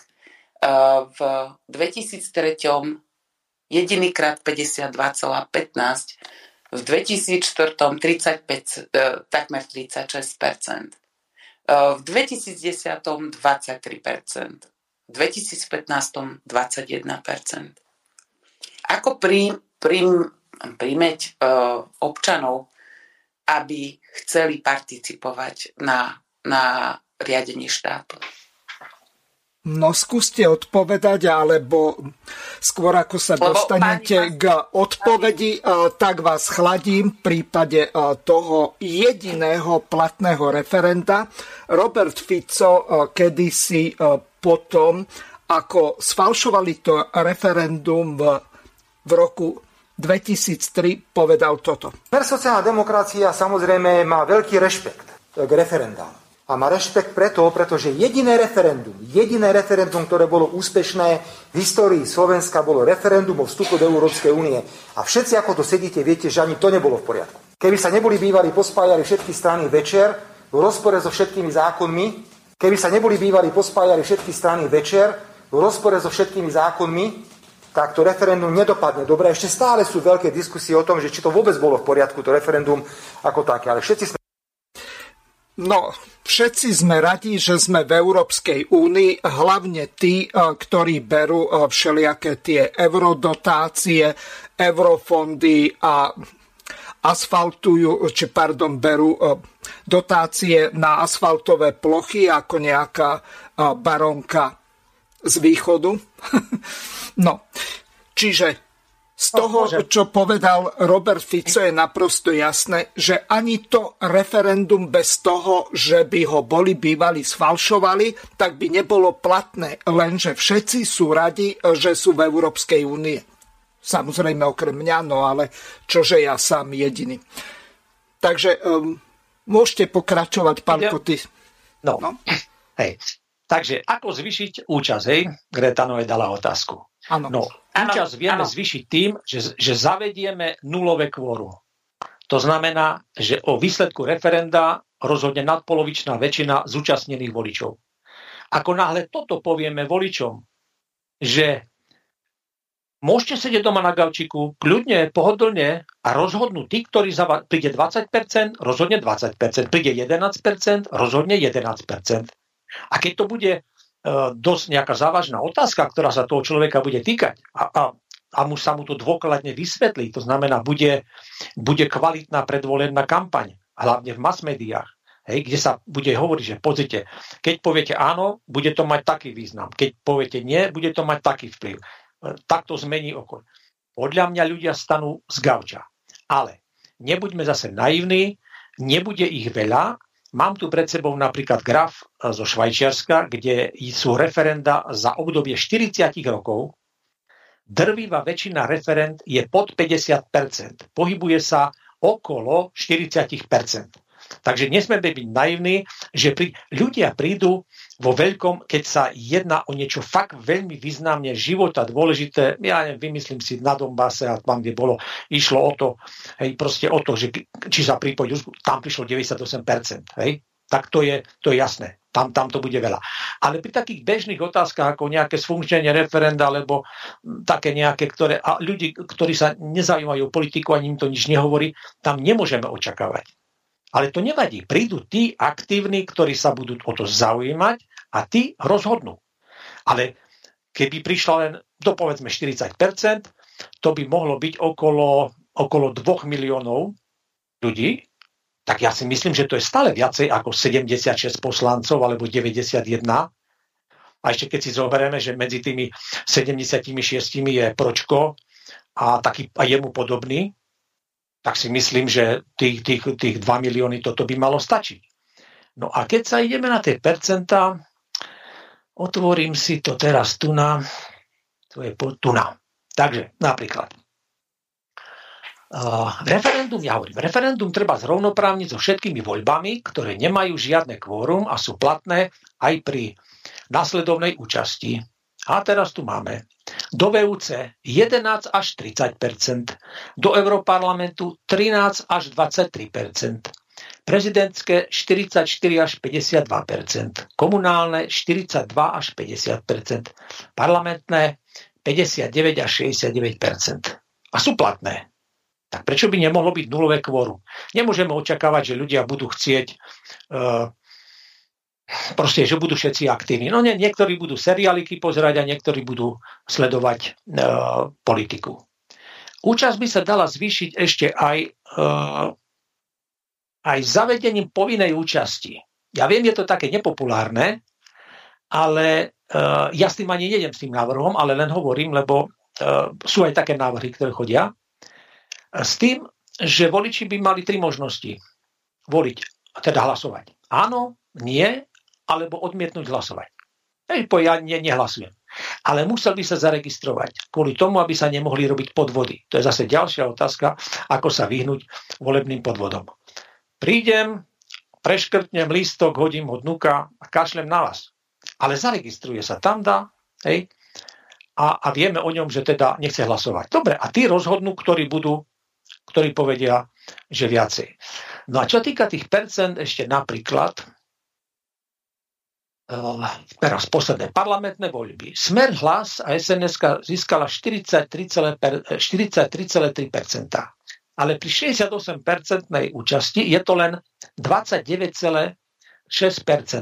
A keď zoberieme samotný smer, tak smer uh, získal 22,94%, a pri tej účasti je to 15,7, čiže nejakých 16% 16% a je dominantná strana, ktorá určuje uh, smerovanie Slovenska a čo sa bude robiť. 16 Hej? Mm-hmm. Sobotný večer s Miroslavom Hazuchom. Počúvate Slobodný vysielač. Rádio, ktoré vás spája. Ktoré... No dobre, e, pani prezidentka bola zvolená 27%, ale chce reagovať Joško, takže nech sa páči, má slovo. No ja úplne súhlasím s Palím a ešte by, ešte by som dodal jednu záležitosť a to poviem takú príhodu. E, je to analogia s, so správcovstvom bytovky a domovej schôdze. Všetci hovoria, že na tých domových schôdzach, tam sa nedá, že referendum by bolo také isté, jak, jak domové schôdze, že tam sa na ničom nedá dohodnúť. Dá. Bol zákon, že pokiaľ, pokiaľ sa nezúčastní 50% nájomníkov, tak schôdza je neplatná. Ale práve preto, že na tej domové schôdze nikto nechodil, tak sa, tak sa nedalo o ničom rozhodnúť, tak sa zmenil zákon, že pokiaľ sa nezúčastní, pokiaľ nepríde 50% nájomníkov do pol hodiny, alebo bol tam nejaký časový limit, tak rozhodne nadpolovičná väčšina zúčastnených. Je to presne to isté, čo navrhujem. Proste vtedy sa zrušilo kvórum pri domových schôdzach. My sme mali domovú schôdzu, nikto tam neprišiel, iba dvaja šampióni a tí dvaja šampióni uh, si odhlasovali, že si v takom starom krídle uh, dajú postaviť výťah. Takže to bola úplne regulérna domová schôdza, zákon platil, my sme sa nedostavili, dostavili sa len tí dvaja, oni bývali práve v tom, v tom severnom krídle a oni si odhlasovali, že tam si postavíme výťah. A keď sme sa to my dozvedeli, tak hlasy dubkom, Okamžite za 4,5 hodiny bolo napísané, že bude nová schôdza. Nová schôdza bola o dva dní a my sme to na tej schôdzi zrušili, ten výťah samozrejme. A čo, jaký to malo, jaký to malo účel? Odvtedy sme všetci poctivo na tie, na tie schôze začali chodiť. Áno, pretože sme úplne nám docvaklo všetkým, že keď si neodhlasujeme my, tak odhlasujú za nás.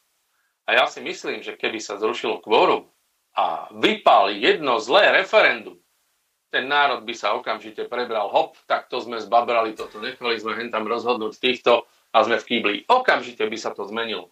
A presne v tomto sú tí švajčári úplne špicoví.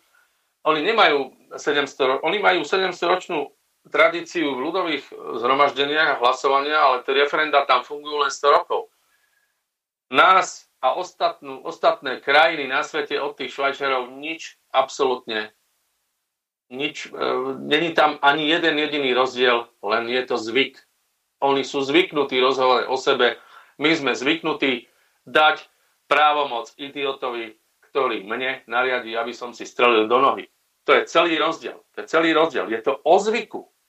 Okamžite, ako by sa toto stalo právoplatné, že je zrušené kvórum, tak jedna jediná vec, čo by sa stalo, že tí, čo doma ležali na gaučoch, a boli alebo v krčmách plastali, tak tí sa nikdy nezúčastnili a tí, čo chceli rozhodnúť, aj chodili, tých 21% chodilo vždycky by rozhodli. A také rozhodnutie je absolútne legitímne, pretože to rozhodnutie tých 20% voličov je vždycky oveľa väč, viac, jak tých 76 poslancov v Národnej rade, aj keď si oni myslia, že vlastne oni dostali 30% a zastupujú 30% kvórum voličov, ale to není pravda, pretože v tej konkrétnej otázke oni neexistujú, aby mali podporu všetkých tých 30%. O tom to celé. Ale no dobre, uh, Joško, uh, máme volajúcu poslucháčku. Nech sa páči, uh, ste vo vysielaní, môžete položiť otázku. Dobrý večer, prajem. Ja sa teda chcem od veci opýtať na to, že odkiaľ zobral váš kolega no, tú vec, že sa na domových schôdzach hlasuje bez toho, aby bola nadpolovičná väčšina ľudí, e, zúčastnených. Také niečo neexistuje. Pokiaľ nepríde nadpolovičná väčšina na schôdzu, tak je písomné hlasovanie o akomkoľvek bode programu. A vždy to tak bolo a aj bude. Nie. Takto. Toto sme kedysi riešili s Igorom Lackom v rámci relácie Bývam, bývaš, bývame. Tlačili sme na niektorých poslancov, nakoniec sa to podarilo. Takže to, čo Joško povedal, je pravda. Môžeš to, Joško, potvrdiť? Není to Určite, pravda. ono to tak... Pani, ono to tak bolo. Ono to tak bolo, jak hovoríte. Ale potom sa ten zákon zmenil. A nemám vedomosť, že by to išlo naspäť nezmenil, chodím pravidelne na, tri, do, na schôdzi troch bytov a všade, ako náhle nepríde nadpolovičná väčšina, tak je automaticky písomné hlasovanie. Po čomkoľvek. No tak, eh, ako sa hovorí, zákon, eh, neznalo zákona neospravedlňuje. No, čo mám na to povedať? To, to není neznalo ja to zákona. Takisto, Dobre, ja máme tu arbiterku, pani doktorku Noeta si to pozrie a napíše vám. Respektíve napíše mňa a ja vám to prepošlem. Skutočne som si otvorila zákon, že uh, pozriem si, ako sa vyvíjala tá úprava. Uh-huh. Uh, uh, a pozriem, ale v tejto chvíli asi vám nebudem vedieť zodpovedne. Mm, to až na, po relácii, aby uh, sme uh, jednoducho neťahali uh, zbytočne čas. Ja mám informáciu o tom, že je to tak, ako hovoril Joško Gergely. A či sa zmenil zákon alebo nie, tak to nám povie pani doktorka Noe. No, e, Zuzanka, nech sa páči, ešte dokončíte. No, len to chcem povedať, že na, na tie schodzi, kde ja chodím, tak nechodí ani na niektoré ani desatina ľudí, na niektoré chodí možno tretina, dajme tomu. Mm-hmm. Takže v žiadnom prípade sa nemohlo nič takéto schváliť. Pretože na čo by to tí správcovia robili, to písomné hlasovanie?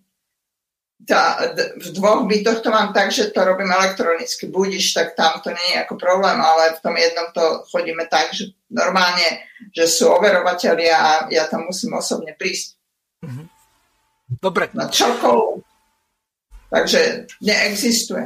To by si oni robili len robotu navyše. To není, že zákon, e, neznalosť zákona neospravedlňuje. Na to sú tam až moc múdri ľudia. Takže mm, a, a prečo by to, v troch bytoch, v troch bytoch a, ani v jednom by to nevedeli? To teda určite nie. Teraz som mala písomné hlasovanie minulý týždeň. Mm-hmm. Dobre, dáme vám vedieť, pani Noé si to pozrie. Joško dokončí, čo si chcel povedať, lebo pani poslucháčka zavolali, tak som dal prednosť. No neviem, to je už dobrých x rokov toto a skutočne to tak bolo a bolo táto zmena. Táto zmena prebehla kvôli tomu, že veľa, na veľa schôdzach nebolo možné o ničom rozhodnúť, pretože tam nikto, nikto sa nezúčastňoval tých schôdz. Preto prišla zmena tohto zákona. A ja som si istý, že prišla. Neviem, ako, ako vy a vaše spoločnosť, alebo neviem, či ste správca, eh, jak, jak fungujete legislatívne, ale toto určite sa stalo. Však to sme, to som si nemohol vymysleť. Mm-hmm. Dobre, pani bolo. poslucháčka chce ešte niečo povedať. Nech sa páči, máte slovo. Na čo potom existuje písomné hlasovanie? Ja neviem, aké sú iné písomné hlasovania. Neviem. Neviem a neviem, akým legislatívnym zmenám prišlo potom, pretože ja už v tom dome nebývam a už nemám s tým nič. Už som to potom nesledoval. No. Hovorím, toto je minimálne 10 rokov. To bolo. Ja, Maria. Páne Bože, čo bolo pred desiatimi rokmi? Mm, to neviem. No hovorím, neviem, ale ten či 10, no. Asi nie 10 rokov nejakých, eh, možno 7-8, viacej asi nie ale to je jedno to je, To je, to je jak keby za horami, za dolami, to je, to je úplne niekedy. Odtedy, odtedy Neviem, akým legislatívnym zmenám prišlo potom. Dobre, Poďakujem sa pani poslucháčka, dáme ďalší možnosť. Pokiaľ ešte máte nejakú ďalšiu otázku, tak môžete položiť pani doktorke Noé alebo komu chcete. Okrem toho... Nie, ďakujem. Ja som len proste to určite nie je pravda. Mm, dobre, tak na to máme tú arbitrérku. Ja vám to pošlem. No, neviem, Joško, ešte chceš niečo dokončiť, alebo...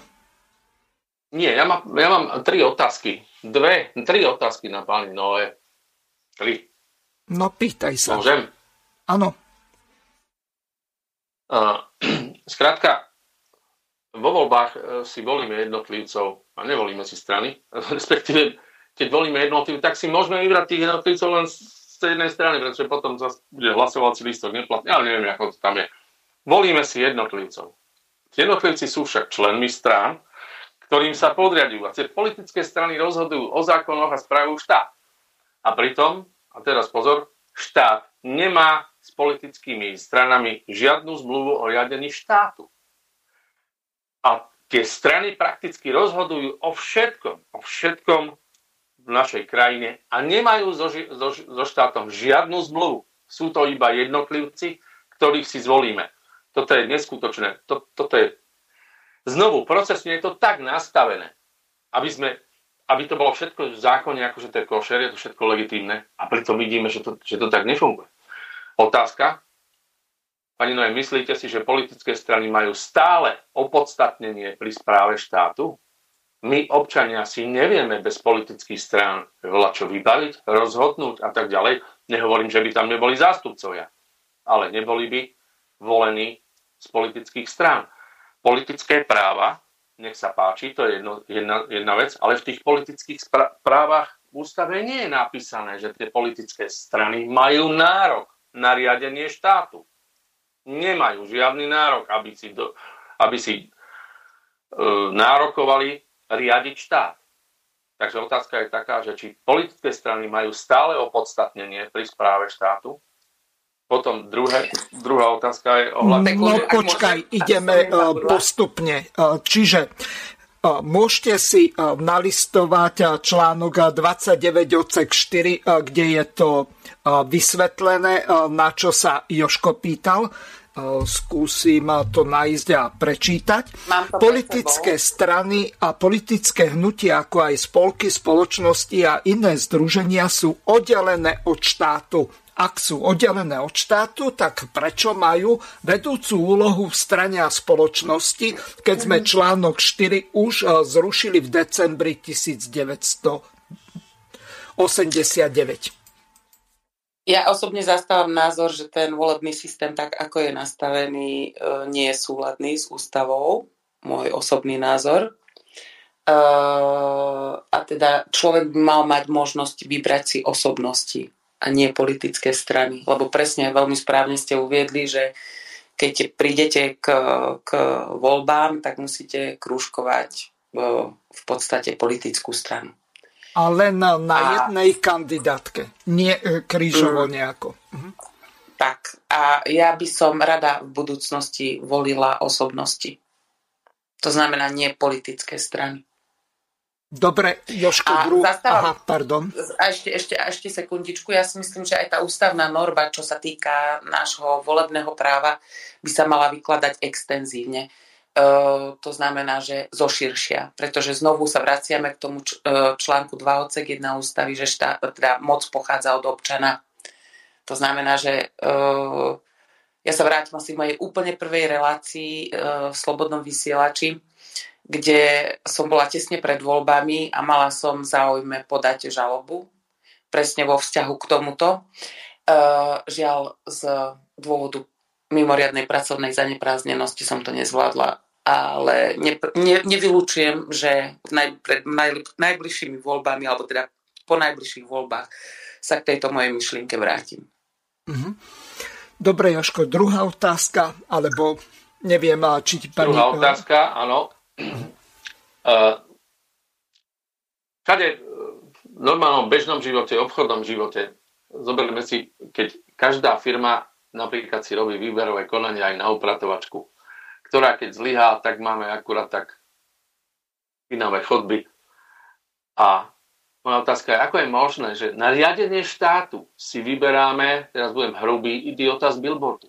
Ten nemusí absolvovať nič. Nikto ho nepreskúša. Ten môže naklamať, ten môže naklamať životopise, ten môže naklamať, e, máme tu spustu prípadov, že, že, že falšovali si svoje vysvedčenia alebo univerzitné diplomy alebo neviem čo.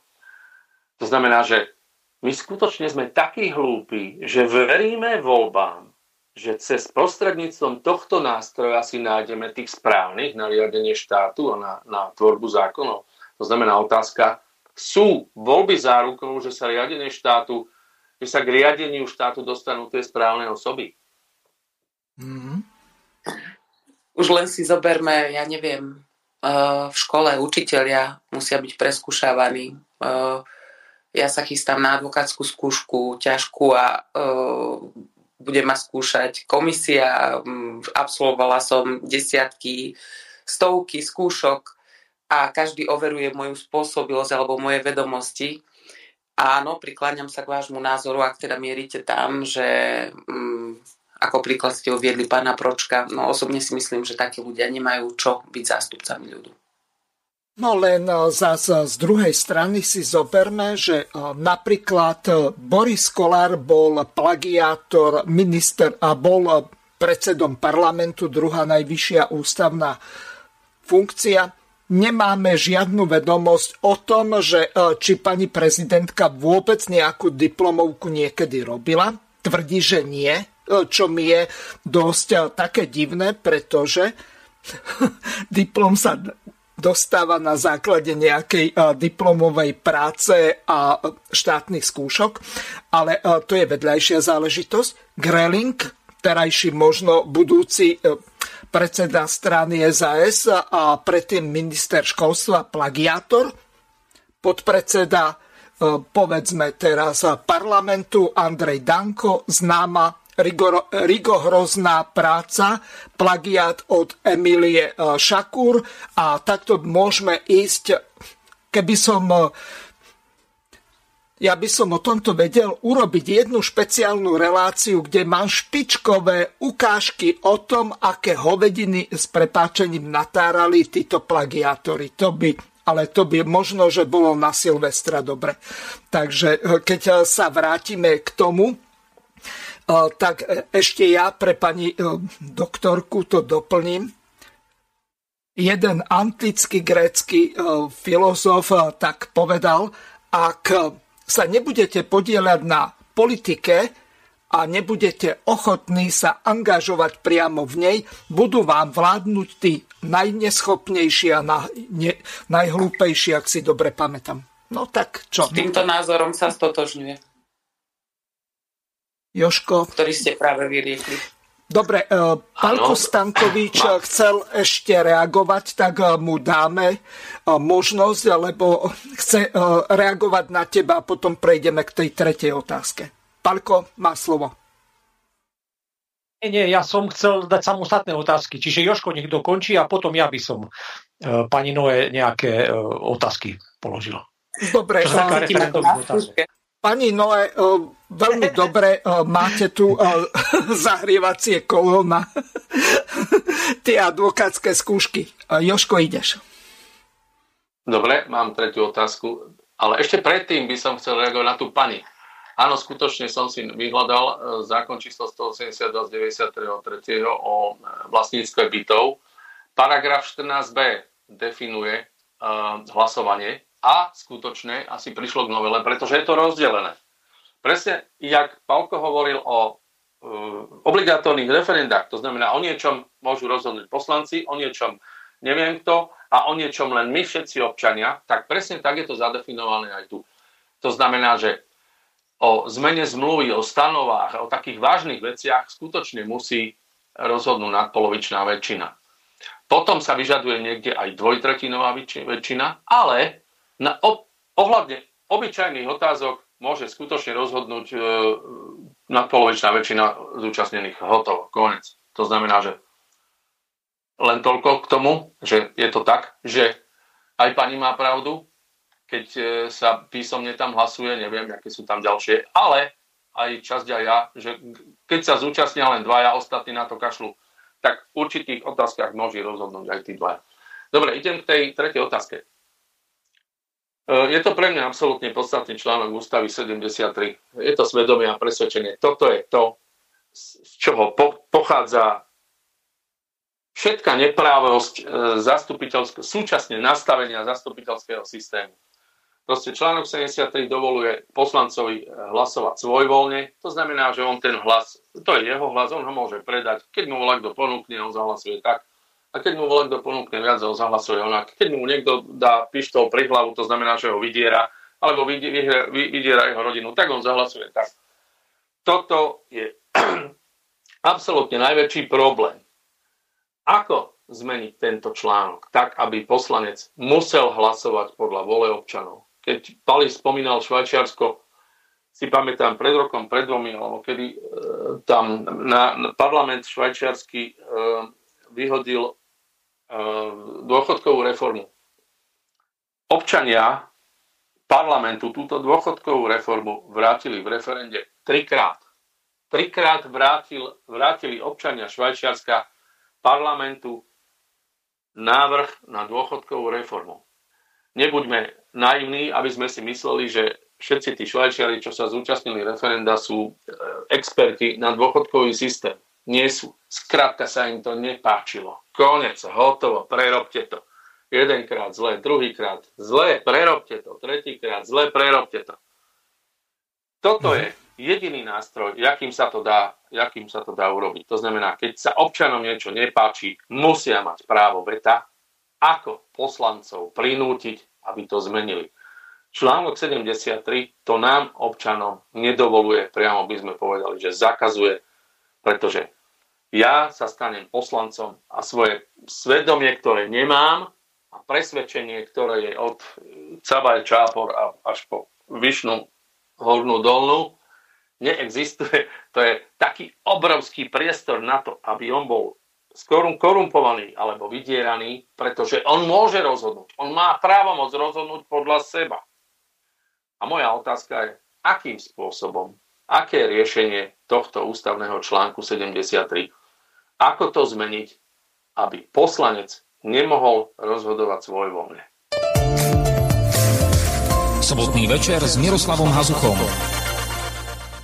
A teraz Môžem na to reagovať? Počkaj, Palko, pani Nech doktorka. Nechajme pána Stankoviča, Ja pomôže. Dobre. Hej, hej, ja, ja, ja krátko. Uh, ja som teda za zavedenie imperatívneho mandátu, ale pritom si uvedomujem, že to je vážny problém. Ani sám by som nevedel, ako to urobiť. Pretože okrem toho, že bude obrovský odpor voči tomu, však Mirko mi to už spomínal, že to sa väčšinou v nejakých totalitných a fašistických režimoch používa imperatívnym a tak ďalej. Čiže odpor by bol brutálny. Ale ešte väčšie, ak, ako to urobiť technicky. Pretože e, keby sme to dali, že, je, že má imperatívny mandát, to znamená, že je, on je závislý na svojich voličoch, to, čo im slúbil. Ale teraz si predstav, že príde, treba hlasovať o niečom, čo nebolo vo volebnom programe. A nemuselo by to byť z nejakej lajdackosti, ale proste nová vec sa objavila a teraz oni majú hlasovať. A teraz, rozumieš, on, on, toto nebolo vo volebnej kampani, čiže on je teraz podľa čoho má robiť. A teraz sa vráťme naspäť. Ja hovorím, že imperatívny mandát je už teraz. E, A keby sme ho sfunkčnili, tú zastupiteľskú demokraciu, ja som povedal, že o tých najzávažnejších otázkach by museli byť obligátorné referenda a potom by sme mohli zrušiť navrhovaný zákon alebo zmluvu, alebo už platný zákon. Toto je, toto je imperatívny mandát. A teraz sa hovorí o tom, že to sú naši zástupcovia. To znamená, niekoľkokrát sa v ústave spomína, že, tí naši vole, že sú to naši volení zástupcovia. Keď raz ma zastupujú, tak oni si nemôžu robiť, čo chcú. Oni musia robiť, oni ma zastupujú, to znamená to, čo, to, čo národ chce, oni toto majú robiť. Hej?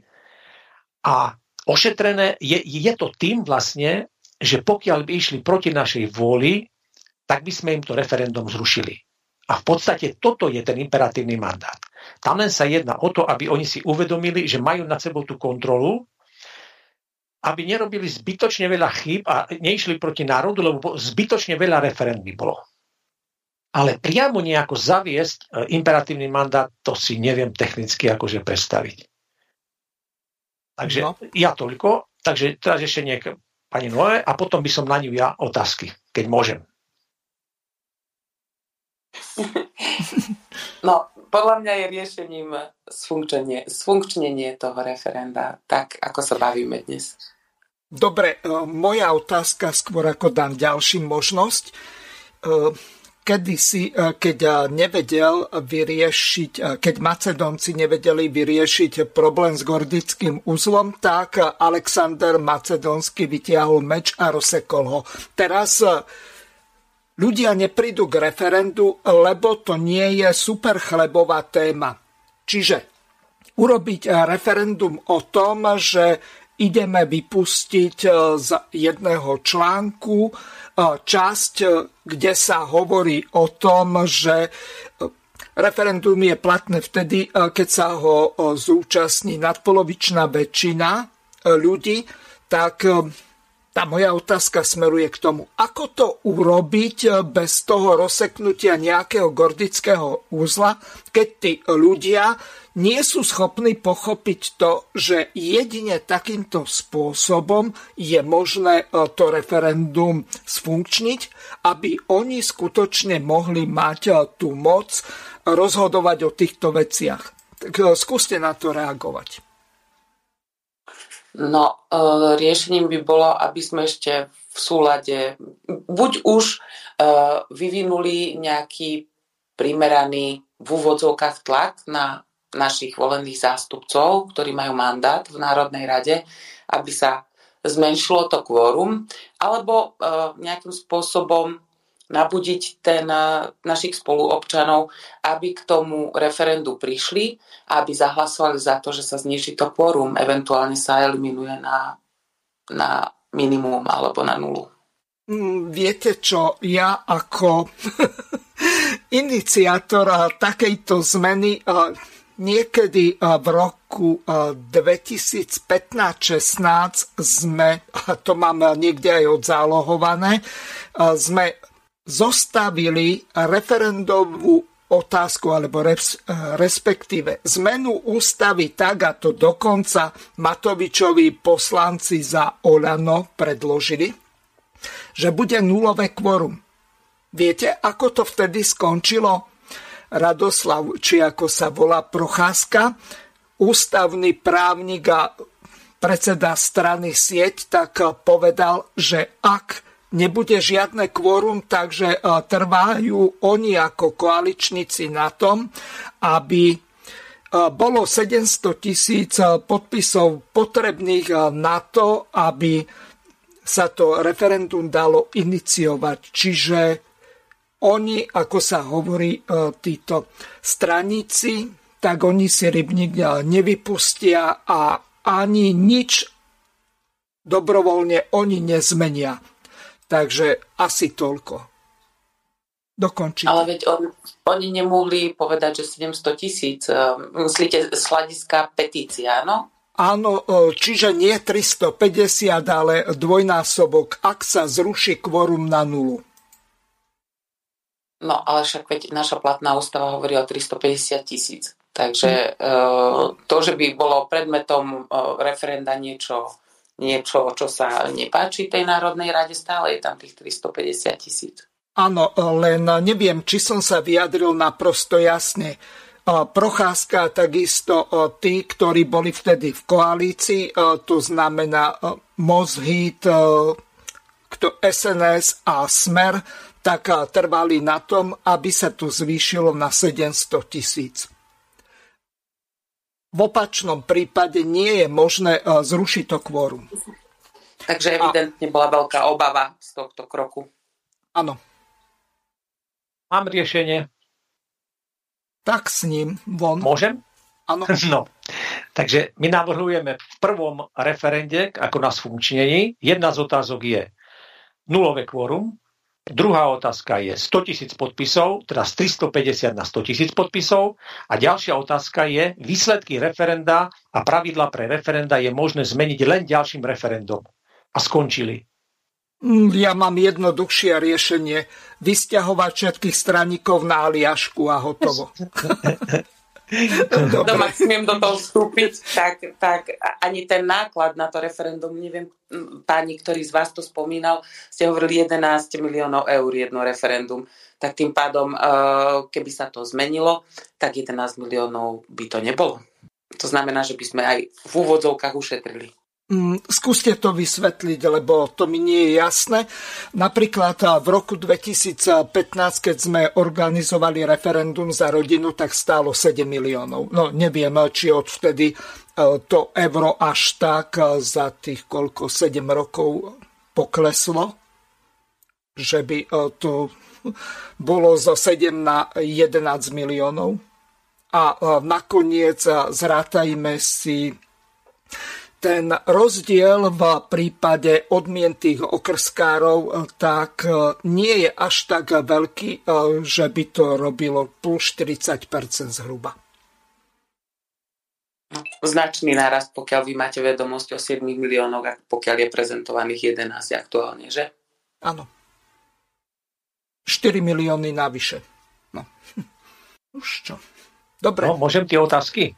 No, tak Joško ešte Gergely chcel niečo povedať, tak a potom... Nie, že Pali, že Pali má slovo, že nie. Ja aj dobre, nech sa páči, tak Palko pokračuj. Dobre, takže ja by som otázky nejaké na pánu Gretu Noé.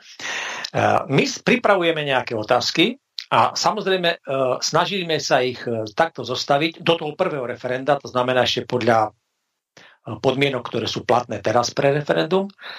Takže snažíme sa ich postaviť tak, aby neodporovali jadru ústavy, aby neodporovali zvyšku ústavy, keď, keď by prešli a boli zapísané do zbierky zákonov, a aby neboli zaciklené, teda, teda aby, aby jedna druhej nenavezovala, jak sa tomu hovorí, no, tak zaciklené, tak by ľudovo povedané. Hej. No, chcel si podmien- povedať, aby jedna otázka nepodmienovala druhu a nezrušil to ústavný súd. No, Takže skúsim ich prečítať, ako keď sú dlhé, tak len, len myšlienku poviem a váš osobný názor, e, že či teda je v súlade s materiálnym jadom, lebo však o tom sa dneska bavíme. A ja si myslím, že nie, ale ako váš právny názor, hej? No Čiže skúsme otázka... po jednej, najskôr jednu hej. a potom hej, hej. odpoveď pani doktorky Noé a tak postupne. Tak ideš. Čiže prvú ne, nejdem čítať, lebo je dosť dlhá, len poviem význam. Chceme dosiahnuť to, aby petičný výbor dostal právne stanovisko ešte pred začiatkom zbiera. To znamená, vypracuje e, vzorový petičný hárok e, s referendovými otázkami, odošle do prezidentskej kancelárie a nejakí právnici tam treba prezident to dá na ústavný súd, aby posudili otázky pred zbieraním podpisov. Nie ako smer, že vyzbieral 600 tisíc a potom uh, bolo zmarené referendum, pretože otázky prestaň rozprávať nezmysly. Žiadne referendum nebolo zmarené. Išlo to podľa článku 75 e, odsek 2 a článku 125b. Pani e, doktorka, nech sa páči, reagujte. No, ja si myslím, že pokiaľ nie je stanovená jasná otázka, tak ťažko sa vyjadriť k tomu, že či to porušuje materiálny jadro ústavy a samozrejme treba sa nad tým nejak lepšie zamyslieť ale nemám pocit z toho, čo ste povedali, že by to malo nejakým spôsobom porušovať materiálne jadro ústavy. Veď vy vlastne sa chcete k tomu dopracovať, aby ste na konci mohli skutočne uh, dať túto referendovú otázku. To znamená, že vy chcete predísť tomu, aby to bolo v úvodzovkách zmarené. Tak? Správne som hej, hej, v, podstate, hej, v podstate ja som zobral text, ktorý je teraz platný v ústave. Z neho vypadlo len tri slova, to znamená pred vyhlásením referenda a doplnili sme tam, že po doručení vzorového petičného hárku zástupcom petičného výboru alebo uznesenia Národnej rady Slovenskej republiky uh, podať na... No, proste chceme dopredu. Ja si myslím, že toto nemôže byť v rozpore s niečím. Tak my chceme dopredu. Proste nie potom, keď už sú vyzbierané podpisy, ale predtým. No. Dobre, aj, toto sa, aj, toto sa, aj toto sa podľa môjho názoru dá dosiahnuť referendum, aby, aby vlastne sa prijal povedzme nejak, neviem, novela zákona alebo podobne, aby e, túto kompetenciu ústavný súd mal, pretože ústavný súd môže konať len to, vo všeobecnosti musí postupovať tak, ako ostatné štátne orgány e, v súlade s článkom 2 odsek 2 ústavy. Um, to... Pani uh, Noé, otázka znie inak. Pálko sa zrejme pýtal, ak sa milím, nech ma opraví. Uh, jeho zámer bol taký, že do prezidentskej kancelárie by sa poslal návrh referendových otázok a pani prezidentka, respektíve tí ľudia, ktorí tam pracujú, ten tým právnikov, by zaslal jednoznačné stanovisko k tomu, že či tie referendové otázky e, sú v súlade s ústavou alebo nie a či pani prezidentka alebo pán prezident o nich vyhlási referendum. Tak si to myslel Palko? Nie ústavný súd, lebo e, my sme aj túto druhú vec riešili a to by bolo také, že nejakí vyšší štátni úradníci e, by o tomto rozhodovali a tam boli ešte aj také návrhy, že nejaká kaucia, e, ktorá by sa tam platila, aby sa toto nezneužívalo, pretože bez vyzbierania nejakých podpisov, tak by mohli byť aj nejakí recesisti, ktorí by zaťažovali e, takýmto e, spôsobom e, ten ústavný súd alebo povedzme nejakých vyšších štátnych úradníkov na ústavnom súde. Skúste na to reagovať. To znamená... No ja ešte... No dobre, doplň. Môžem ešte? Áno. Hej, doplň. No, čiže takto. Jednalo by sa o zmenu článku 95 odsek 2. Hej, čiže to už je v ústave a 95% toho článku by, by tohto textu ostalo. Čiže Dobre, prečítam celú referendovú otázku.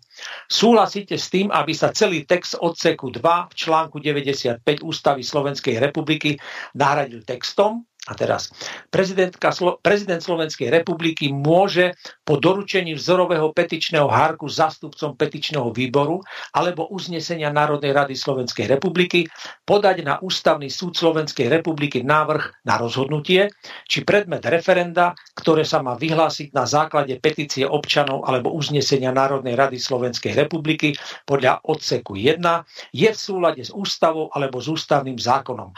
Ak prezident Slovenskej republiky podá na ústavný súd Slovenskej republiky návrh na rozhodnutie či predmet referenda, ktoré sa má vyhlásiť na základe petície občanov alebo uznesenia Národnej rady Slovenskej republiky, je v súlade s ústavou alebo s ústavným zákonom od podania návrhu prezidenta Slovenskej republiky do nadobudnutia právoplatnosti rozhodnutia Ústavného súdu Slovenskej republiky lehota podľa odseku 1 neplynie. Hej. Čiže 95% a ešte viacej ostáva pôvodný text, len sa zmení to, že vyhodí sa pred vyhlásením referenda, že, že to môže dať a my hovoríme, že po doručení vzorového petičného hárku. Čiže uh, je to už v ústave, ten článok. To znamená, nemusíme upravať. To sú, to sú vlastne kompetencie toho prezidenta tej časti. E, ja len zvažujem, lebo bol to dlhý text, ale v úvode ste hovorili, že e, prezident Slovenskej republiky môže. Pokiaľ by sme chceli, aby prezident Slovenskej republiky tak učinil, tak by sme tam museli dať slovo musí. Jasne. Alebo... Nemusí. Keď, keď, on, keď, on, keď on nebude chcieť, tak on to nedá. Ale musí dať stanovisko a to znamená, že potom, keď príde s podpismi, potom už to nemôže dať na ústavný súd. Proste, ke, keď, uh-huh. no s Harabinou napríklad som rozprával, že či to Ale je to sa mi páči, a on... táto myšlienka, ktorú ste uviedli osobne. Hej, čiže uh, nemeníme napríklad to, že proste je, je to na tom prezidentovi. Keď on má pocit, že to je v poriadku, no nebude zaťažovať ústavný súd, potvrdí to, hej, e, pošle petičnému výboru, uh, proste potvrdené, že toto je. A potom už nemôže o tom nikto rozhodovať. Vyzbiera sa podpisy uh-huh. a keď bude tých 350 e, tisíc platných podpisov, prezident má už len jednu povinnosť vypísať referendum. No dobre, a teraz chvíľočku strpenia. Ja som takýto pokus spolu s docentom Fabrim sme zostavili otázky. Ja som ich zaslal na základe toho precedensu, ktorý bol vytvorený pani prezidentkou, že na základe toho, že pán Fico s jeho právnikmi, pán Susko a ďalší, tak zostavili referendové otázky poslali ich eh, do prezidentského paláca. Pani prezidentka behom nejakých desiatich dní reagovala tak, že tie referendové otázky sú v konflikte, to znamená, že sa vzájomne podmienujú a ešte pán Fico položil otázku. Zmaríte, pani prezidentka, aj toto referendum? ona odpísala, je to v konflikte záujmov, či nie záujmov, ale e, v konflikte e, sú tie dve e, referendové otázky, že sa navzájom podmienujú, takže nevypíše. Keď sme my urobili rovnaký pokus na základe tohoto precedensu, tak e, to som mal 20-stranový ping-pong s prezidentskou kanceláriou, dokonca odvolal som sa proti ich rozhodnutiu, potom už e, odpovedal ako odvolací orgán e, ten riaditeľ, ten prezidentskej kancelárie, ale neviem, či kancelár, či ako sa volá, ktorý je nadriadený týmto ostatným úradníkom a nechceli to urobiť. Platí to latinské quolicid jovino licit bovi, čo je dovolené Bohom, tak nie je dovolené volom. Zaskočil som vás? Mňa tým latinským, to som ešte nepočula, to bolo pekné. Mm. Výrokom.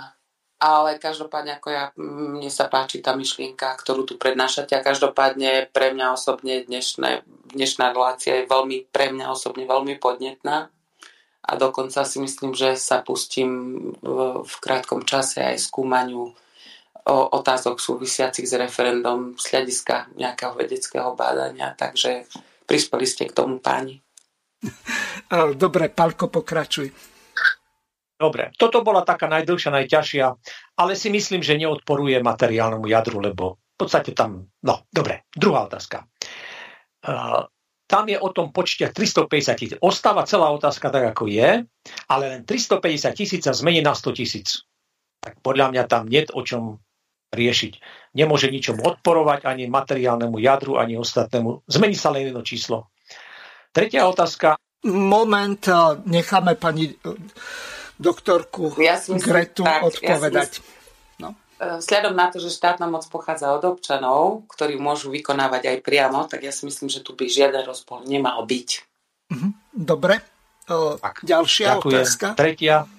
Hej, súhlasíte s tým, aby sa celý tento, to znamená, o výsledku referenda rozhodne nadpolovičná väčšina účastníkov referenda. To je vlastne to nulové kvorum. Moment, máme opäť volajúceho poslucháča, ten má prednosť. Nech sa páči, ste vo vysielaní, môžete hovoriť. Ďakujem pekne. Ja mám takú jednu jedinú otázku na pána Stankoviča aj pani Noe, že či jeho webová stránka funkčne referenda má bezpečnostné technické možnosti eh, ohľadne hlasovania. To znamená, že proste akákoľvek otázka, ktorá, ktorú vy sa rozhodnete, pán Stankovič, alebo, alebo aj pani, pani Nové, že by bolo tam proste iba takéto uh, testovacie možnosť hlasovania referenda. To znamená, ste za to, aby bolo funkčné referenda, alebo proste hoci čo. Nie sa jedno o to jednoducho, aby ľudia mali takúto možnosť uh, hneď si skúšať a robiť niečo reálne. Ďakujem pekne. Ďakujem poslucháčovi. Nech sa páči, Palko, môžeš odpovedať. Zrejme nie. Ja na svojej stránke nemám, ale odporúčam, spolupracujem s Borisom Wagnerom, ktorý má stránku, volá sa to fmedia.top. Perfektná stránka a tam sú rôzne hlasovania i o referende, i o teraz o volebnej kampani na prezidenta. E, perfektné veci tam má. Takže toto si Joško otvor. F media, to je spolu, bez bodky, bez ničoho, f media.top. Takže on robí tieto veci za mňa, alebo jak to, to nazvať, proste tam, tam tieto veci sú. Do, som ešte tam? Som ešte Áno, môžete Hej. hovoriť. Dobre, tak teraz mám otázku na pani, pani Noe ako, ako právničku. Poznám fichimedia.top. Tam je jedinou podmienkou, že človek sa musí registrovať s zaplatením 1 eura aby došlo k overeniu IBAN. Čo hovorí na to pani Noé? Aby ľudia boli registrovaní na takejto webovej stránkach alebo stránke, ktorá by teoreticky fungovala, alebo možno, že v budúcnosti za 5 rokov fungovala ako relatívne e, médium na to, aby ľudia rozhodovali sa formou referenda. Teraz sa mi jedná o túto jedinú, jedinú otázku na pani Nové. IBAN ako registračný údaj zaplateniu 1 eura, pretože banky majú síce informácie osobné údaje a tak ďalej, ale ten pán e, Wagner, e, to môže pán Stankovič rozšíriť, alebo aj pán moderátor, má jednu jedinú požiadavku, že si napíšete IBAN, ktorý, ktorý vie každý, každý podnikateľ zverejňuje IBAN a zaplatíte 1 euro, to znamená, že aby nedošlo k podvodom, je tam jediný overovací údaj. Ďakujem pekne. Mm-hmm. Ťažká otázka. Ja Odpovedal som lebo... na pán Zucha teraz. Aha. Prosím? Ďakujem. Že ste odpovedali za mňa a chcela som povedať, že ťažká otázka. Mm-hmm. O, o to ťažšia odpoveď. Asi, asi sklamem pána poslucháča, ale ja neviem mu na túto otázku takto rýchlo odpovedať. Ja viem veľmi rýchlo. Ja som proti tomu, aby niekto, kto e, nemá účet, bol diskriminovaný, aby e, niekto, kto má napríklad tri účty, tak e, si vytvoril možnosti trikrát hlasovať. Toto nie je relevantné, je to diskriminačné a ešte navyše si dovolím tvrdiť, že Vyberať za toto ešte peniaze je podľa mňa zvrhlosť na úrovni tej predchádzajúcej Marčekovej strany, kde oni mali tiež takéto čosi urobené za účelom dosahovania zisku. Oni chceli jedno euro vyberať od každého, kto bude hlasovať a malo to byť povinné. No, Palko, môžeš že? ísť. Áno. No, takto. Uh, tam treba meno, uh, mailovú adresu, číslo telefónu a uh, pre tých, uh, ktorí chcú ja by som hlasovať, alebo aktívne sa tam, napríklad sám môže tam niekto zadávať otázku napríklad, hej, uh, môže tam komentovať. Tak on, Boris to vysvetľuje tým, že aby on nezodpovedal za to, keď tam niekto dá nejaké vulgarizmy, aby mu nezavreli stránku, alebo e, proste aby, aby on nezodpovedal za to, čo tam ľudia budú písať, tak niekto nie sú anonimní nejakí trolovia, proste tam nie sú. Hej. To znamená... Proste on na základe toho e, dá orgánom činným v trestnom konaní e, presne číslo účtu a ten, to je e, niečo také ako tá trestnoprávna zodpovednosť v prípade vozidla motorového a spôsobenia dopravnej nehody alebo priestupku. Úplná zvrhlosť podľa môjho názoru. Čiže ten, kto je majiteľom účtu, tak ten bude zodpovedať za kohokoľvek, kto mu z rodiny alebo z jeho známych alebo kolegov použije e, IBAN a zaplatí tam jedno euro? Podľa mňa absurdnosť.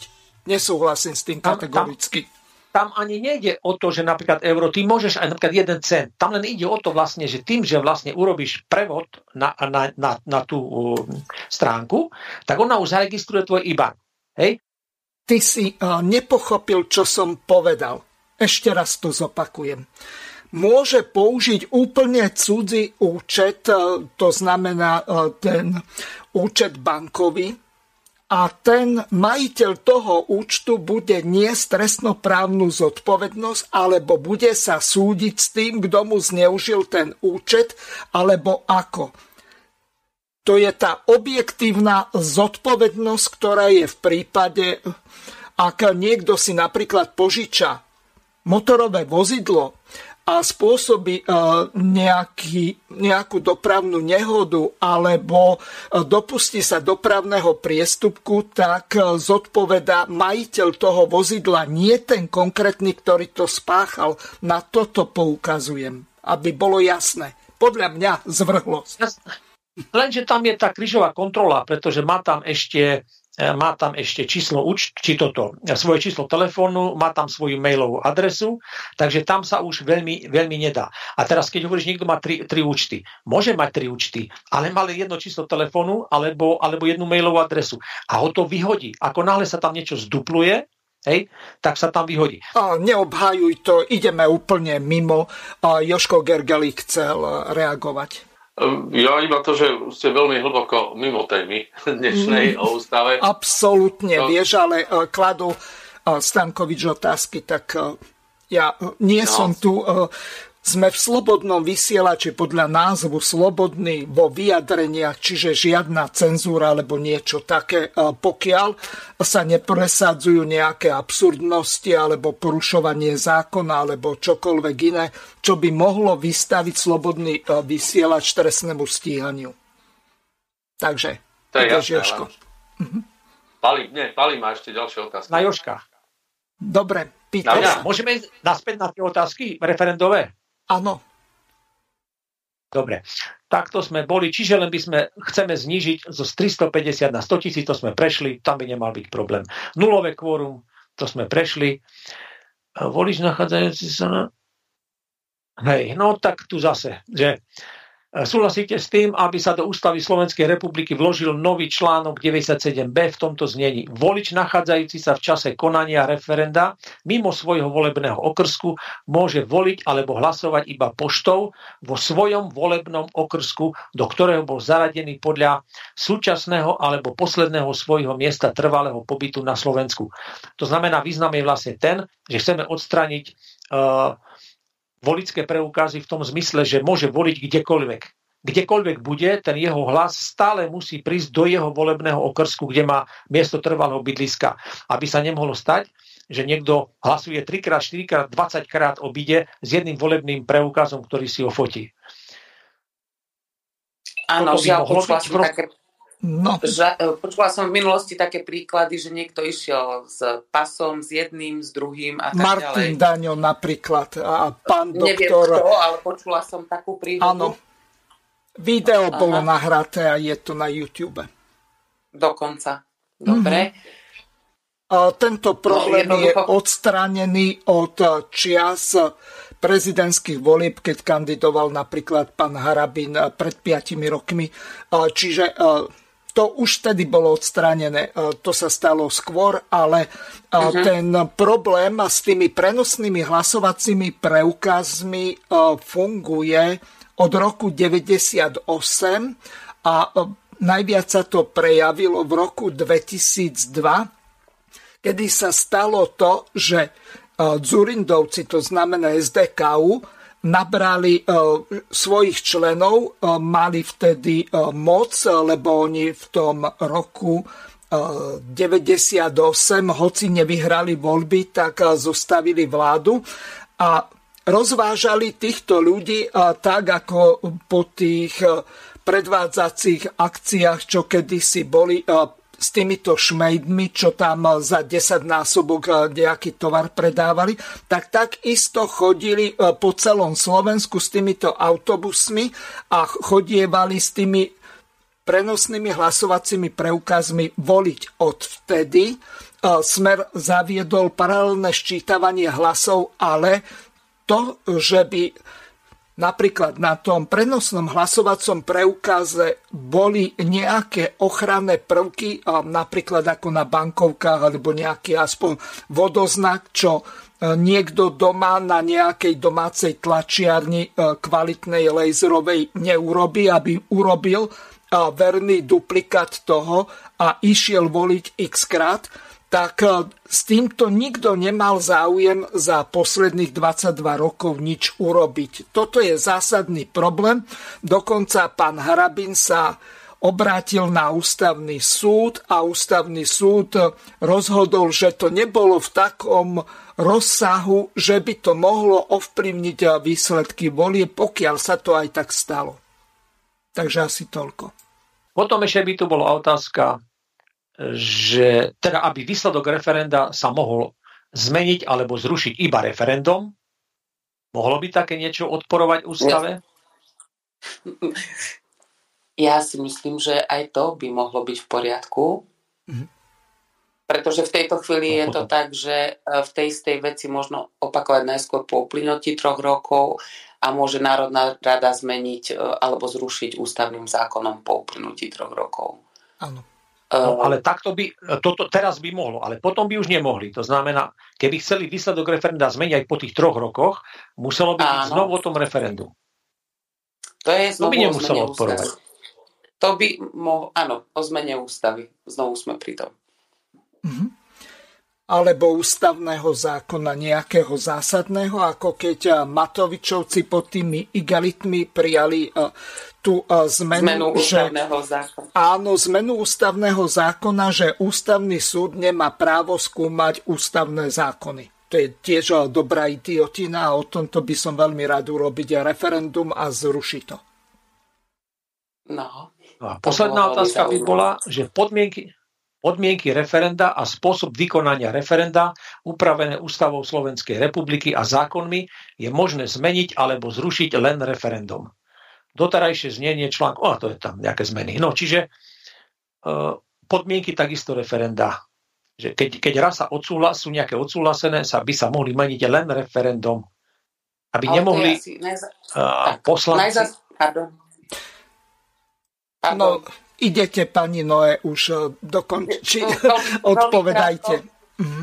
veľmi krátko. Ja sa znovu, znovu sa vrátime k tomu, čo sme uviedli úplne v úvode tejto relácie. A mhm. síce Článok 2, odsek 1 ústavy. Toto si občania majú pamätať. Štátna moc pochádza od občanov. Oni sú naši zástupcovia, poslanci. My sme tí originálni nositeľia moci v štáte. My, občania, sme nositeľia originálnej moci v štáte. Áno, súhlasím. Pálko? ale e, sú tam veci, ktoré právnici rôzne vysvetľujú. Čiže toto tam treba doplniť, treba doplniť, jasne by bolo, aké sú naše. To znamená, čo môžeme urobiť s referendum. Jasne to treba definovať, aby nemohli dvaja právnici mať tri právne názory. To je úplne Takže bežné, myšlienka naša taká, myšlienka naša bola taká, postaviť také referendové otázky, lebo teraz musíme ísť podľa starých pravidiel, aby sme prešli cez ústavný súd. Tak preto to robíme takým spôsobom, aby nás nemohli na niečom chytiť. No len teraz dostať k referendu tých... Tých občanov. Uh, tu, tu by som prečítala z jedného staršieho nálezu ústavného súdu, ktorý uh, vo vzťahu k tomu článku 2 odsek 1 ústavy, ktorý som pred chvíľou zopakovala, sa vyjadril, vyjadril v tom zmysle, i keď občania delegujú svoje práva parlamentu, predsa im zostáva ako nositeľovi primárnej originálnej moci právo rozhodovať o niektorých zásadných otázkach týkajúcich sa verejného záujmu priamo v referende nezávisle na parlamente. Aj pán Gergely hovoril tu o tom uh, verejnom záujme, že? Že to je vágný pojem. Tak? Správne si mhm. spomínam. Áno. Uh, takto, máme opäť volajúceho poslucháča, tak mu dáme položiť krátku otázku. Do konca relácie máme necelých 10 minút, takže skúste to behom dvoch minút povedať. Nech sa páči, ste vo vysielaní. Mm, počujeme sa? Mm, nepočujem. Takže pán poslucháč zavolá znovu. Ak dovolíte, eh, ja som veľmi pozorne počúvala aj pána Gergeliho, keď hovoril o verejnom záujme. Uh, ústavný súd sa k pojmu verejný záujem vyjadril, i keď neexistuje legál, legálna definícia po, pojmu verejný záujem. Ale ústavný súd sa vyjadril tak, že verejný záujem je potrebné chápať ako záujem, ktorý možno označiť ako všeobecne prospešný záujem. No, ja, ja, som člo, ja, som človek, ja som človek z priemyslu ja to potrebujem mať odmerané. Čo je to tá verejná prospešnosť? Pre koho to má byť prospešné? Pre, pre všetkých občanov, pre väčšinu občanov. Keď áno, jak, jak dnes zadefinujú, že skutočne to chce väčšina občanov. Alebo je to len záujem poslancov a politických strán. Toto, na, to, na toto neexistuje. Ja viem, že to je, tá definícia krásna, úžasná, ale ja potrebujem, koľko to je, veľa, koľko to je, troška, koľko to je. Ja keď varím tak štipku soli, kurník šopa, povedzte mi, koľko to je, ako 6 gramov, 10 gramov. Potrebujem to mať zmerané, mne, mne to nič nehovorí. Ešte verejný záujem by som, tam sa to dá jasnejšie, ale za, ešte, ešte ma tam e, iritujú také, také vyjadrenia v tej ústave, že primerané cieľu. Akému cieľu? Kto stanoví ten cieľ? Súčasná politická garnitúra, alebo až tí po nich? Alebo kto stanoví ten cieľ? to, to skutočne ma to, vie ma to dosť rozčuliť. Vás no. A ešte tej... Pardon? Môžete odpovedať, alebo máme málo času. Len, len krátko, e, že, že uh, ani zavedenie legálnej definície uh, do právneho poriadku nie je garanciou toho, že zákonodárca to bude dodržiavať. Uvediem na príklade. Mm-hmm. Pojem krízová situácia definuje ústavný zákon hovorí, že krízová situácia je vojna, vojnový stav, výnimočný stav, uh, um, núdzový stav, ktorý sme tu mali. Ale uh, iný zákon hovorí zákon o riadení štátu. K- pojmom krízová situácia označuje aj mimoriadnú situáciu, kým mhm. ústavný zákon žiadnu mimoriadnú situáciu nepozná. Ako príklad, že aj keď máte tú legálnu definíciu zavedenú v právnom poriadku, dokonca v predpise s najvyššou právnou silou ktorým bez akýchkoľvek pochybností ústavný zákon je, tak zákonodárca tento pojem svojvoľne rozširuje a používa pre definovanie krízovej situácie aj mimoriadnu situáciu. Používa ten pojem krízová situácia v kontexte mimoriadnej situácie. Takže znovu sme pri tom, že čo robí zákonodárny orgán e, v niektorých chvíľach a či vie vôbec, čo robí. No, a Joško? Môže, môže, môžeme zobrať príklad e, WHO, kedy Svetová zdravotnícká organizácia do roku 2018 mala zadefinovanú pandémiu alebo epidémiu jasne merateľnými číslami. To znamená, že e, epidémia je to, keď sa vyskytne toľko a toľko chorôb alebo teda onemocnení a toľko a toľko ľudí zomrie a pandémia je to, tam mali jasné čísla. A oni teraz, pozor, v roku 2018 zmenili túto definíciu následovne. Pandémia je vtedy, keď sa, keď sa choroba vyskytne v mnohých krajinách. Tým chcem demonstrovať iba to, ako z presnejších a, a dajme tomu z výrazov, ktoré sa dajú merať, nie úplne možno presne, ale aj možno úplne presne, ale sú oveľa bližšie, e, jak takáto vágna definícia, že keď sa to vyskytne v mnohých krajinách, to je úplný, to je nezmysel. A na základe toho potom oni vyhlásia pandémiu. A my máme poslúchať. To isté sa stáva, takto, eh, jak to nazvať, takto isto zdebilnieva aj, aj ústavné články a aj zákony. Presne takýmto spôsobom. Mm-hmm. A ja sa v kontexte vášho, vašej pripomienky pýtam, čo je to za spolok VHO? Ako sme my zaviazaní nimi? No, e, Svetová zdravotnícká organizácia, ale na základe čoho? Kto tam prispieva? Bill Gates? Áno? Áno. Kto ju ovláda? Asi, Kto ju ovláda? Tak súkromné subjekty. Takže ano. už máme vyriešenú otázku.